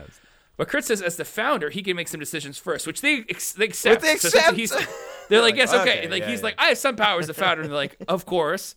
And so he goes, great. I kick out Charlie Haas. I kick out Shelton Benjamin. And he's like, it's like, ah, I can't believe it. Like they're, they're doing the, Oh, almost man. the, the wrestling thing of like kicking the bottom rope. Like, ah, how can you get one over on us? on Well, they do. like they this? do like they they don't fight, but they do like the the umpire throwing out the the manager in baseball thing. Like they bump chassis, like kicking dirt at them. So Kurt Angle now, is like the kind of thing where it's like, well, he's being funny like he used to be, but now we we, we like it because he's doing it to heels that we don't like Yes, instead of doing it at his own expense. Classic, classic uh, way to do a wrestling turn without losing a character. Absolutely. Um, now, Will, you said that he was treating him like a manager, the umpire. They were kicking dirt on him there. Did you think uh, at any point did you catch one of them say that, that their ass was in the jackpot? Uh, no. A wonderful expression we heard on the mound, I believe, this year. Uh, which I don't know if we've ever really figured out what that. That might have been last year, actually, but that's unclear. Um, whose asked for the jackpot? What that means? uh, Kurt Angle then leads a particularly tone deaf rendition of "Na Na Na Na Hey Hey Goodbye." Kiss him goodbye. Yeah, it's uh, pretty awful. But the WWE loves busting out that song when they're kicking people out. And they like to be uh, very clear. These men are not um, like off the show at all. Uh, No, not even close. Uh, they're just out of team angle, quote unquote. And uh, I forgot the team angle in this iteration only lasted uh, for this long. It's Because- a brief. It's a brief time, really. It's you know they go from December till June, about six months. And then they come back as their uh, their other iteration, which is like basically the same thing. Uh, yes, exactly. Just ch- changing colors, really. Yeah. Uh, Michael Cole sums it up. He says Kurt Angle has just fired Team Angle. so there you go. And so we get a tail of the tape for the Brock Big Show match tonight, and we've seen this before with these guys. Yeah. Uh, but then we get, we see that there's one career highlight for Big Show that stuck out to me. Uh, it now says the only man to pin Brock Lesnar twice. Twice. Yeah. Interesting. There we go. Yeah. I mean, Brock could have one that says the only guy to beat Big Show in a stretcher match like four weeks ago. That would also be justified. Sure. Yeah. And we take a commercial break. When we come back from commercial break, we see that during the break, Charlie Haas and Shelton Benjamin beat up Kurt Angle after he reiterated reiterated they were fired backstage. Kind of an interesting choice to have them beat Yeah, up Kurt Angle here and not in the ring. Right. Right in gorilla position. Yeah. Yeah, I don't know. Maybe it's just like, well, otherwise maybe Kurt would have to have people come out and protect him or what it would be. But uh, yeah, we're backstage for that. Yeah. Then we see Cole and Taz before the main event here, and we see some signs that it's summertime because Taz has a kind of linen suit jacket on. Like, oh, And Cole's got a couple of uh, top buttons undone. He's he's he's lounging. Absolutely. And we've reached our main event Brock Lesnar versus Big Show for the WWE title on the 200th episode of SmackDown. And, uh, you know, for a match that I fundamentally don't want to see again, uh, they did a good job hyping it up like I should care. You know, I I just can't argue that, even though I wish, like we talked about at the top of the show there, I wish there was another heel threat that we slaughtered in here instead, like I, like Will suggested. Sean A, O'Haire, uh, sure. Sean O'Haire. Why not? And uh, I was thinking as Brock came out, I was like, it's kind of fortunate that Brock has like cool music right off the bat because lots of guys, their theme songs as we start off in their career, not great. Yeah. Uh, yeah. very few guys that you're just like, oh yeah, perfect. Like, how many guys can you say right now? They're like, oh, they have great, great theme music. It's their first theme music they ever had. Keith Lee's had like nine different theme songs so far, I think. In his WWE slash NXT uh, run. But like, you know, there's like the FBI music, which is like very just nondescript. The Basham music, like you couldn't pick that Yeah. out of a out of a lineup anywhere. Uh, but the- Brock, yeah, Brock had a banger to start and would use it for his entire WB career to this day. to this day. Absolutely. And so the match starts with Brock throwing his belt to Big Show and driving him into the corner, shoulder to the gut style. I will say something kind of odd. Sorry, Matt. Uh, Yeah, please. So I, I, whenever I make my notes, I always break it down in segments. And uh, Yeah. So seg- segment nine is Kurt confronts Team Angle or former Team Angle gets beat up, and then uh, Big Show versus Brock Lesnar. Great, here we go. Big Show comes out, and then they take another commercial break, and this is segment ten, and now it's Lesnar comes out. And yes, throws the belt in and hits the shoulders. But I thought it was weird that they had like a really, really short um, kind of break, uh, or a really short segment in between commercials. Yeah, I don't know what time wise what the what the whole plan with it is. I mean, this is this is probably a show where Probably you put it up little on the night and you have to edit it down because you have to figure out okay how much do we show at the end of the night here because you want to show the aftermath of how the main event ends and everything. Yes, of course, yeah. Um, so that's a whole consideration. So it's interesting. Yeah, I can't make sense of that much of that either. Yeah. uh, but it's funny. All these production things stick out when you watch 56 episodes of SmackDown and right? Yeah. You're like, oh, they're doing some choices here for whatever reason. Uh, and so uh, Big Show knocks down Brock Lesnar. He covers him for two, uh, and then he blocks a belly to belly suplex. And uh, Brock low bridges Big Show to send him outside, which is a spot they use more in Royal Rumbles, right? I know that they're always like with Big Show, it's like, how do you get him out? And you're like, well, if he bum rushes you and you just drop the rope, then he takes himself out. That's a win. yeah. Um. So yeah, Big Show's outside, then Brock ends up getting sent into the steps out there. Now And, uh, I noticed yeah. something here. There's a blue cable under the ring. Okay, yeah, coming yeah. out from the under the skirt. Don't know what that could be for, but anyway. Interesting. I did not spot that. That's very exciting that you're uh, coming up with uh, things that will stick out for reasons that will become very clear. Yes. Uh, Big Show gets a submission on Brock. Uh, Brock gets out and he gets a German suplex on Big Show. The crowd gets excited because it's always fun when Brock tosses Big Show around and Yeah. Brock tr- he- goes for the F5 here and drops before Big Show can flip. He can flip Big Show around. So uh, when Brock hit that German, Taz says, "That's German. No, that's all of Europe." European suplex. He should have called it that. That's great. all of Europe suplex. So Big Show gets a choke slam on Lesnar and he kicks out at two. And so Big Show does, ah, what the heck am I supposed to do? Yeah. and then Big a, Show. It, it previously hit a big boot and a leg drop, right before hitting that go. choke slam. I mean, that's that. That's it, man. And, and they only got two. And so Big Show, to his credit, is immediately like, "Well, I know what I'll do. I'll do a, a whole thing here." Yeah. And so Big Show grabs, choke slam. yeah, crazy concept. Yeah. Uh, but he he does it. I mean, he's, he grabs Brock by the throat. He steps over the top rope. He heads up to the turnbuckle, and he gets on the second rope with Brock by the throat. So in theory, yeah, he's going to do it from the top rope, and I guess he's going to go down with him. Maybe who knows? Sure. Yeah. Um, but before he can do anything, Brock knocks him down, and he lands crotch first on the uh, top rope there, on the on the turnbuckle. And so he's sitting there on the top rope, and Brock Lesnar gets on the second rope, and he loads up for a superplex. And it's like, whoa, Brock Lesnar's going to superplex Big Show on SmackDown. Like the, And- the crowd is coming to their feet. They're excited to see this. And the announcers are like, we never see Big Show up here. This is a big deal. And uh, this leads to a fairly famous moment, Yeah. which is that Big Show lifts, sorry, Brock Lesnar lifts Big Show off the turnbuckle in a superplex. He hits a superplex, and when both Brock and Big Show land, because they're so big, the ring partially collapses. Yes. The And two. we see a cup. Yeah, Yeah, the two, um, I guess uh, I'd say south facing, like camera side uh, posts, uh, basically uh, fall in on themselves, uh, like very aggressively and very kind of mechanically. And Yeah. um, you may- may- we'll talk about maybe how they did that in a second. But this happens. The ring collapses. Uh, you see the, the those those posts collapse. The the canvas is kind of slanted. Chioda falls down. Both guys are down. The ropes are um, no longer taut. They're just kind of sagging, and like looks like they blew up the show. And uh, Taz yells "Holy S word." Uh, I think Michael Cole just yells "The ring blew up." The people in Orlando are losing their minds. They are doing the "Holy S" chant. They are freaking loving it, and it's a huge moment. It's really cool. it is cool. I think that they might be uh, covering up the holy S word chant, as you say, with some crowd noise because it's so clear. You see people in the crowd who are doing the arm thing, going "Holy chant, holy chant," but you don't hear it that well on the broadcast. so I that- think they probably that- went in and had to cover it up a little bit. But Absolutely, yeah, I believe that. But the crowd is so excited. Oh, man, and they it- saw it's, it's a good moment because you have the, the, the turnbuckles. They fall in, and the ring kind of collapses kind of like a second time. Yes. And uh, and so you have like Chioda. He loses his feet and he, he loses his uh, balance. He falls down in there. And uh, I mean, if you haven't seen it, you have to go. But just go Google it. If you haven't watched it in a while, go, go Google it because it's a fun moment. Um, it's really quite cool. And uh, it's a pretty big, cool way to end a show. I mean, you know, we don't have a definitive finish for this match, uh, but uh, I mean, it's it's a moment, and it's something that people are, you know, they're going to remember, and it's something that's going to send the fans home happy, and it makes it for good TV too. And something they've repeated twice in the ensuing years. I was going to ask about this. Yeah. So I know there was one recently. Uh, se- 2017 was the most Um, recent we not have one. one? No, no, we had one earlier than that, more recent than that. We had one. Uh, was it Payback? I think we had one. 2020. I think maybe. Um, there was some sort of thing. I remember there was something because online someone was like, "Hey, is something going to happen in the uh, in, in the match tonight with the ring because the they don't have the animated uh, the LED ring posts." Oh, okay. Was there They and there was the no cage match that night too?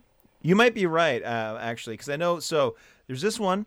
And then in 2013 at uh, sorry 2011 at Vengeance, it's Mark Henry versus Big Show. They do the exploding ring spot. And Yes, then okay, I- 2017 it's Braun Strowman against Big Show, and they do the exploding ring spot on Raw in April. I can confirm that at Payback 2020, Okay. uh, uh, Fiend countered a, a, a, a I don't know what he was trying to do, but Str- Braun Strowman he had a suplex off the top rope on Braun Strowman, causing the ring to implode. And that was Okay. when Roman Reigns finally made his entrance, hitting it using a chair, Right, with the right. signed match contract, entering the match. That was when Payback was the week after SummerSlam. Correct. Yes. Oh my god. Now I want to go back and watch this match, even though I think it's stupid. But I want to see Tribal Chief win the title, so maybe I'll go back and watch that later. Sure, yeah, still uh, me. still our reigning defending uh, tribal chief uh, at the time of the recording, and uh, Yes. actually no reason he would not have it at the time of this airing. He's. I'm confident he still has it. At this point. I'm confident as well. But this was, um, I remember they did one of those um, collapses, and uh, Chioda like fell out, or was that the Chioda or Robinson like fell out of the ring? That was the one in 2017. Oh, uh, yeah. but Chioda kind of falls. Matt, did you research how they did this spot? I, I mean, I couldn't get a lot of information about it. I mean, it's it, it's gimmicked, right? I mean, we have, uh, you know, it would be the ring would be set up in such a way that they could just kind of. I assume that cable that you saw in the ring would be. Apparently, uh, it's on pull or something. airbags. The ring was on airbags. So this is what. So Show Okay. talked about this on Talk is Jericho years ago. Great, okay. And in in the ensuing years since doing this, he maintained it was a shoot. He was like, no, the ring actually collapsed, and people. Very silly, Matt. I know, but people didn't have to be like, "Well, you're lying." He's like, "No, it's it's it's what happened." So there must have been like some kind of release for like the those posts, and they fall down, and the things fall down, and it's just kind of sitting on airbags. Like so we, a Hollywood stunt style like detonation sort of thing, where I assume someone go, oh, they a- hit, had a stunt boom. guy, yeah, Yeah. rig the ring to do to do this thing. And Yeah. uh, show was saying like the ring was on airbags, so it feels like they're on like marbles when they're up on the top rope. Like if, apparently it was very unstable, and then they just timed it perfectly. Once they hit the mat, they probably like hit this airbag to release or do something, and uh, and cause the ring to collapse. And uh, yeah, it was uh, perfectly executed, and everybody in Orlando bought it. Watching on TV, I bought it. Matt, it's uh, you know it was only 2003, only the 200th episode of SmackDown, but still, it's it's very hard to find things in wrestling that have never been done before. Uh, and that's Yeah. uh, that's one of them. We've seen guys go through the ring. Did Yep. mankind go through the ring on like Undertaker's back or something? Uh, we've Uh, seen people. Maybe I know that uh, uh, in no, no Way Out 2000, the Hell in a Cell match between uh, Cactus Jack and Triple H. Uh, Triple H uh, back body drops. I think that's what I'm thinking uh, of. Cactus Jack uh, through the top of the cage and uh, into the ring, and there's a little like mankind shaped hole in the ring, Right. Uh, kind of like collapse section there that he crawls out of and They call it the Foley hole. uh, loses. Uh, of course, of course, it is called. call it Foley. We've, and we've had people come out of the ring, uh, but we've never seen the ring uh, collapse like this, and uh, very cool, and uh, pretty pretty big uh, reason the rating probably popped because people were like, "No, you got to watch SmackDown. Something crazy happens you've never seen before in this main event between Brock Lesnar and Big Show." Yeah, and it's interesting when you're reading the spoilers for it too. You're kind of like, oh yeah, well Brock's gonna win. And you're kind of like, no, it's like a no contest because the ring uh, part of collapses. I guess would be the thing. Because it's funny because they talk about the ring exploding. It implodes maybe, and collapses might be the better word for it. Yeah, because there are exploding ring matches also, by the way, which is Yeah, a, di- oh, which is a different thing entirely. Um, this is uh, so uh, Chioda, the ref calls down referees and trainers. This is where we get the Yeah. soundbite from the "Don't try this at home" of Michael Cole saying, "Trainers, EMTs, referees down." Right. That's where that's where we get this, and there's like every ref in the locker room, plus like every you know medical official. They all come out and check on these guys, and they're just lying there. And um, yeah, that that's uh, I think Michael ends up saying like, "What a night from Orlando." Uh, That's right. As we get a no contest for our main event. That's right. As we go off the air, that's exactly right. We see the folks crowd around Big Show and Brock, and uh, it was eight minutes long, no contest. Uh, officially, would be how they describe it.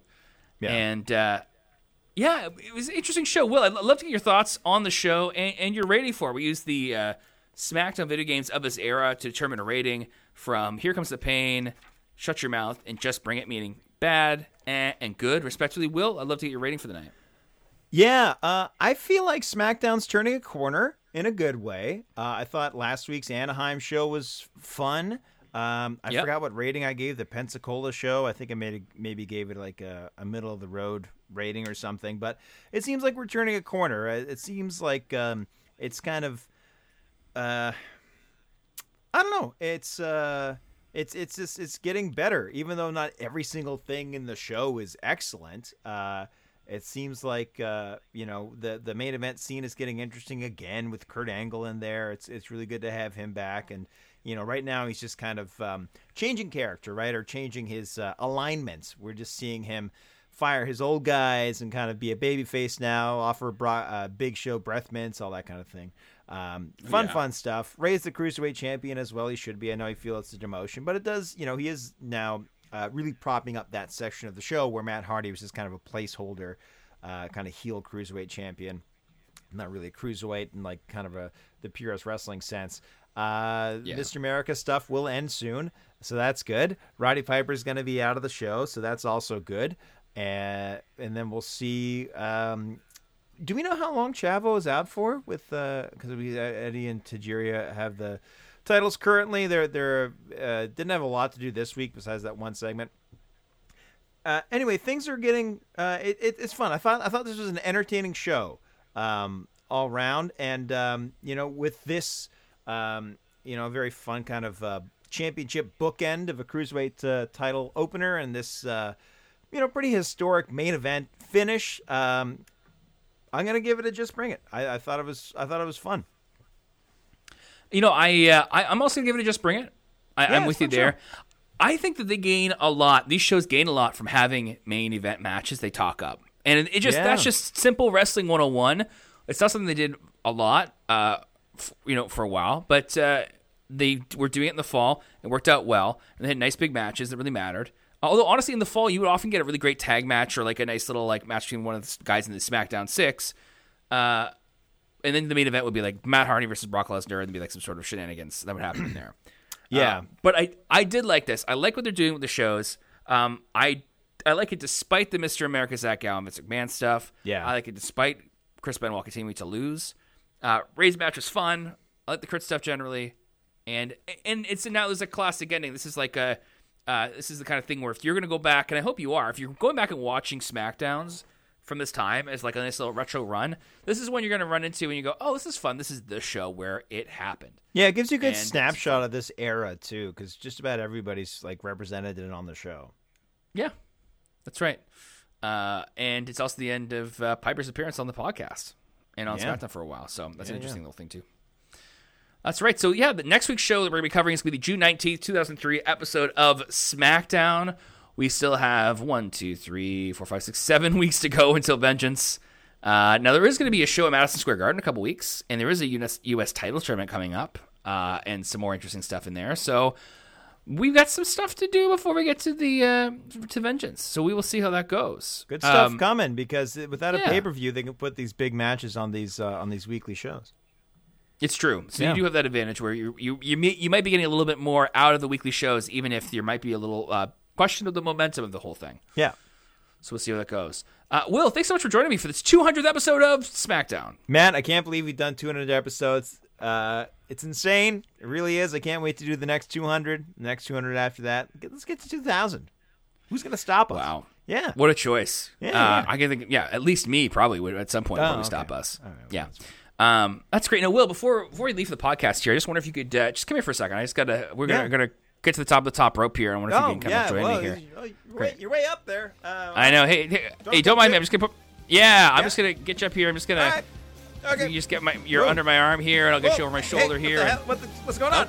All right, we're going for the ride, Ah! Will. There we go. Oh no, the podcast collapsed.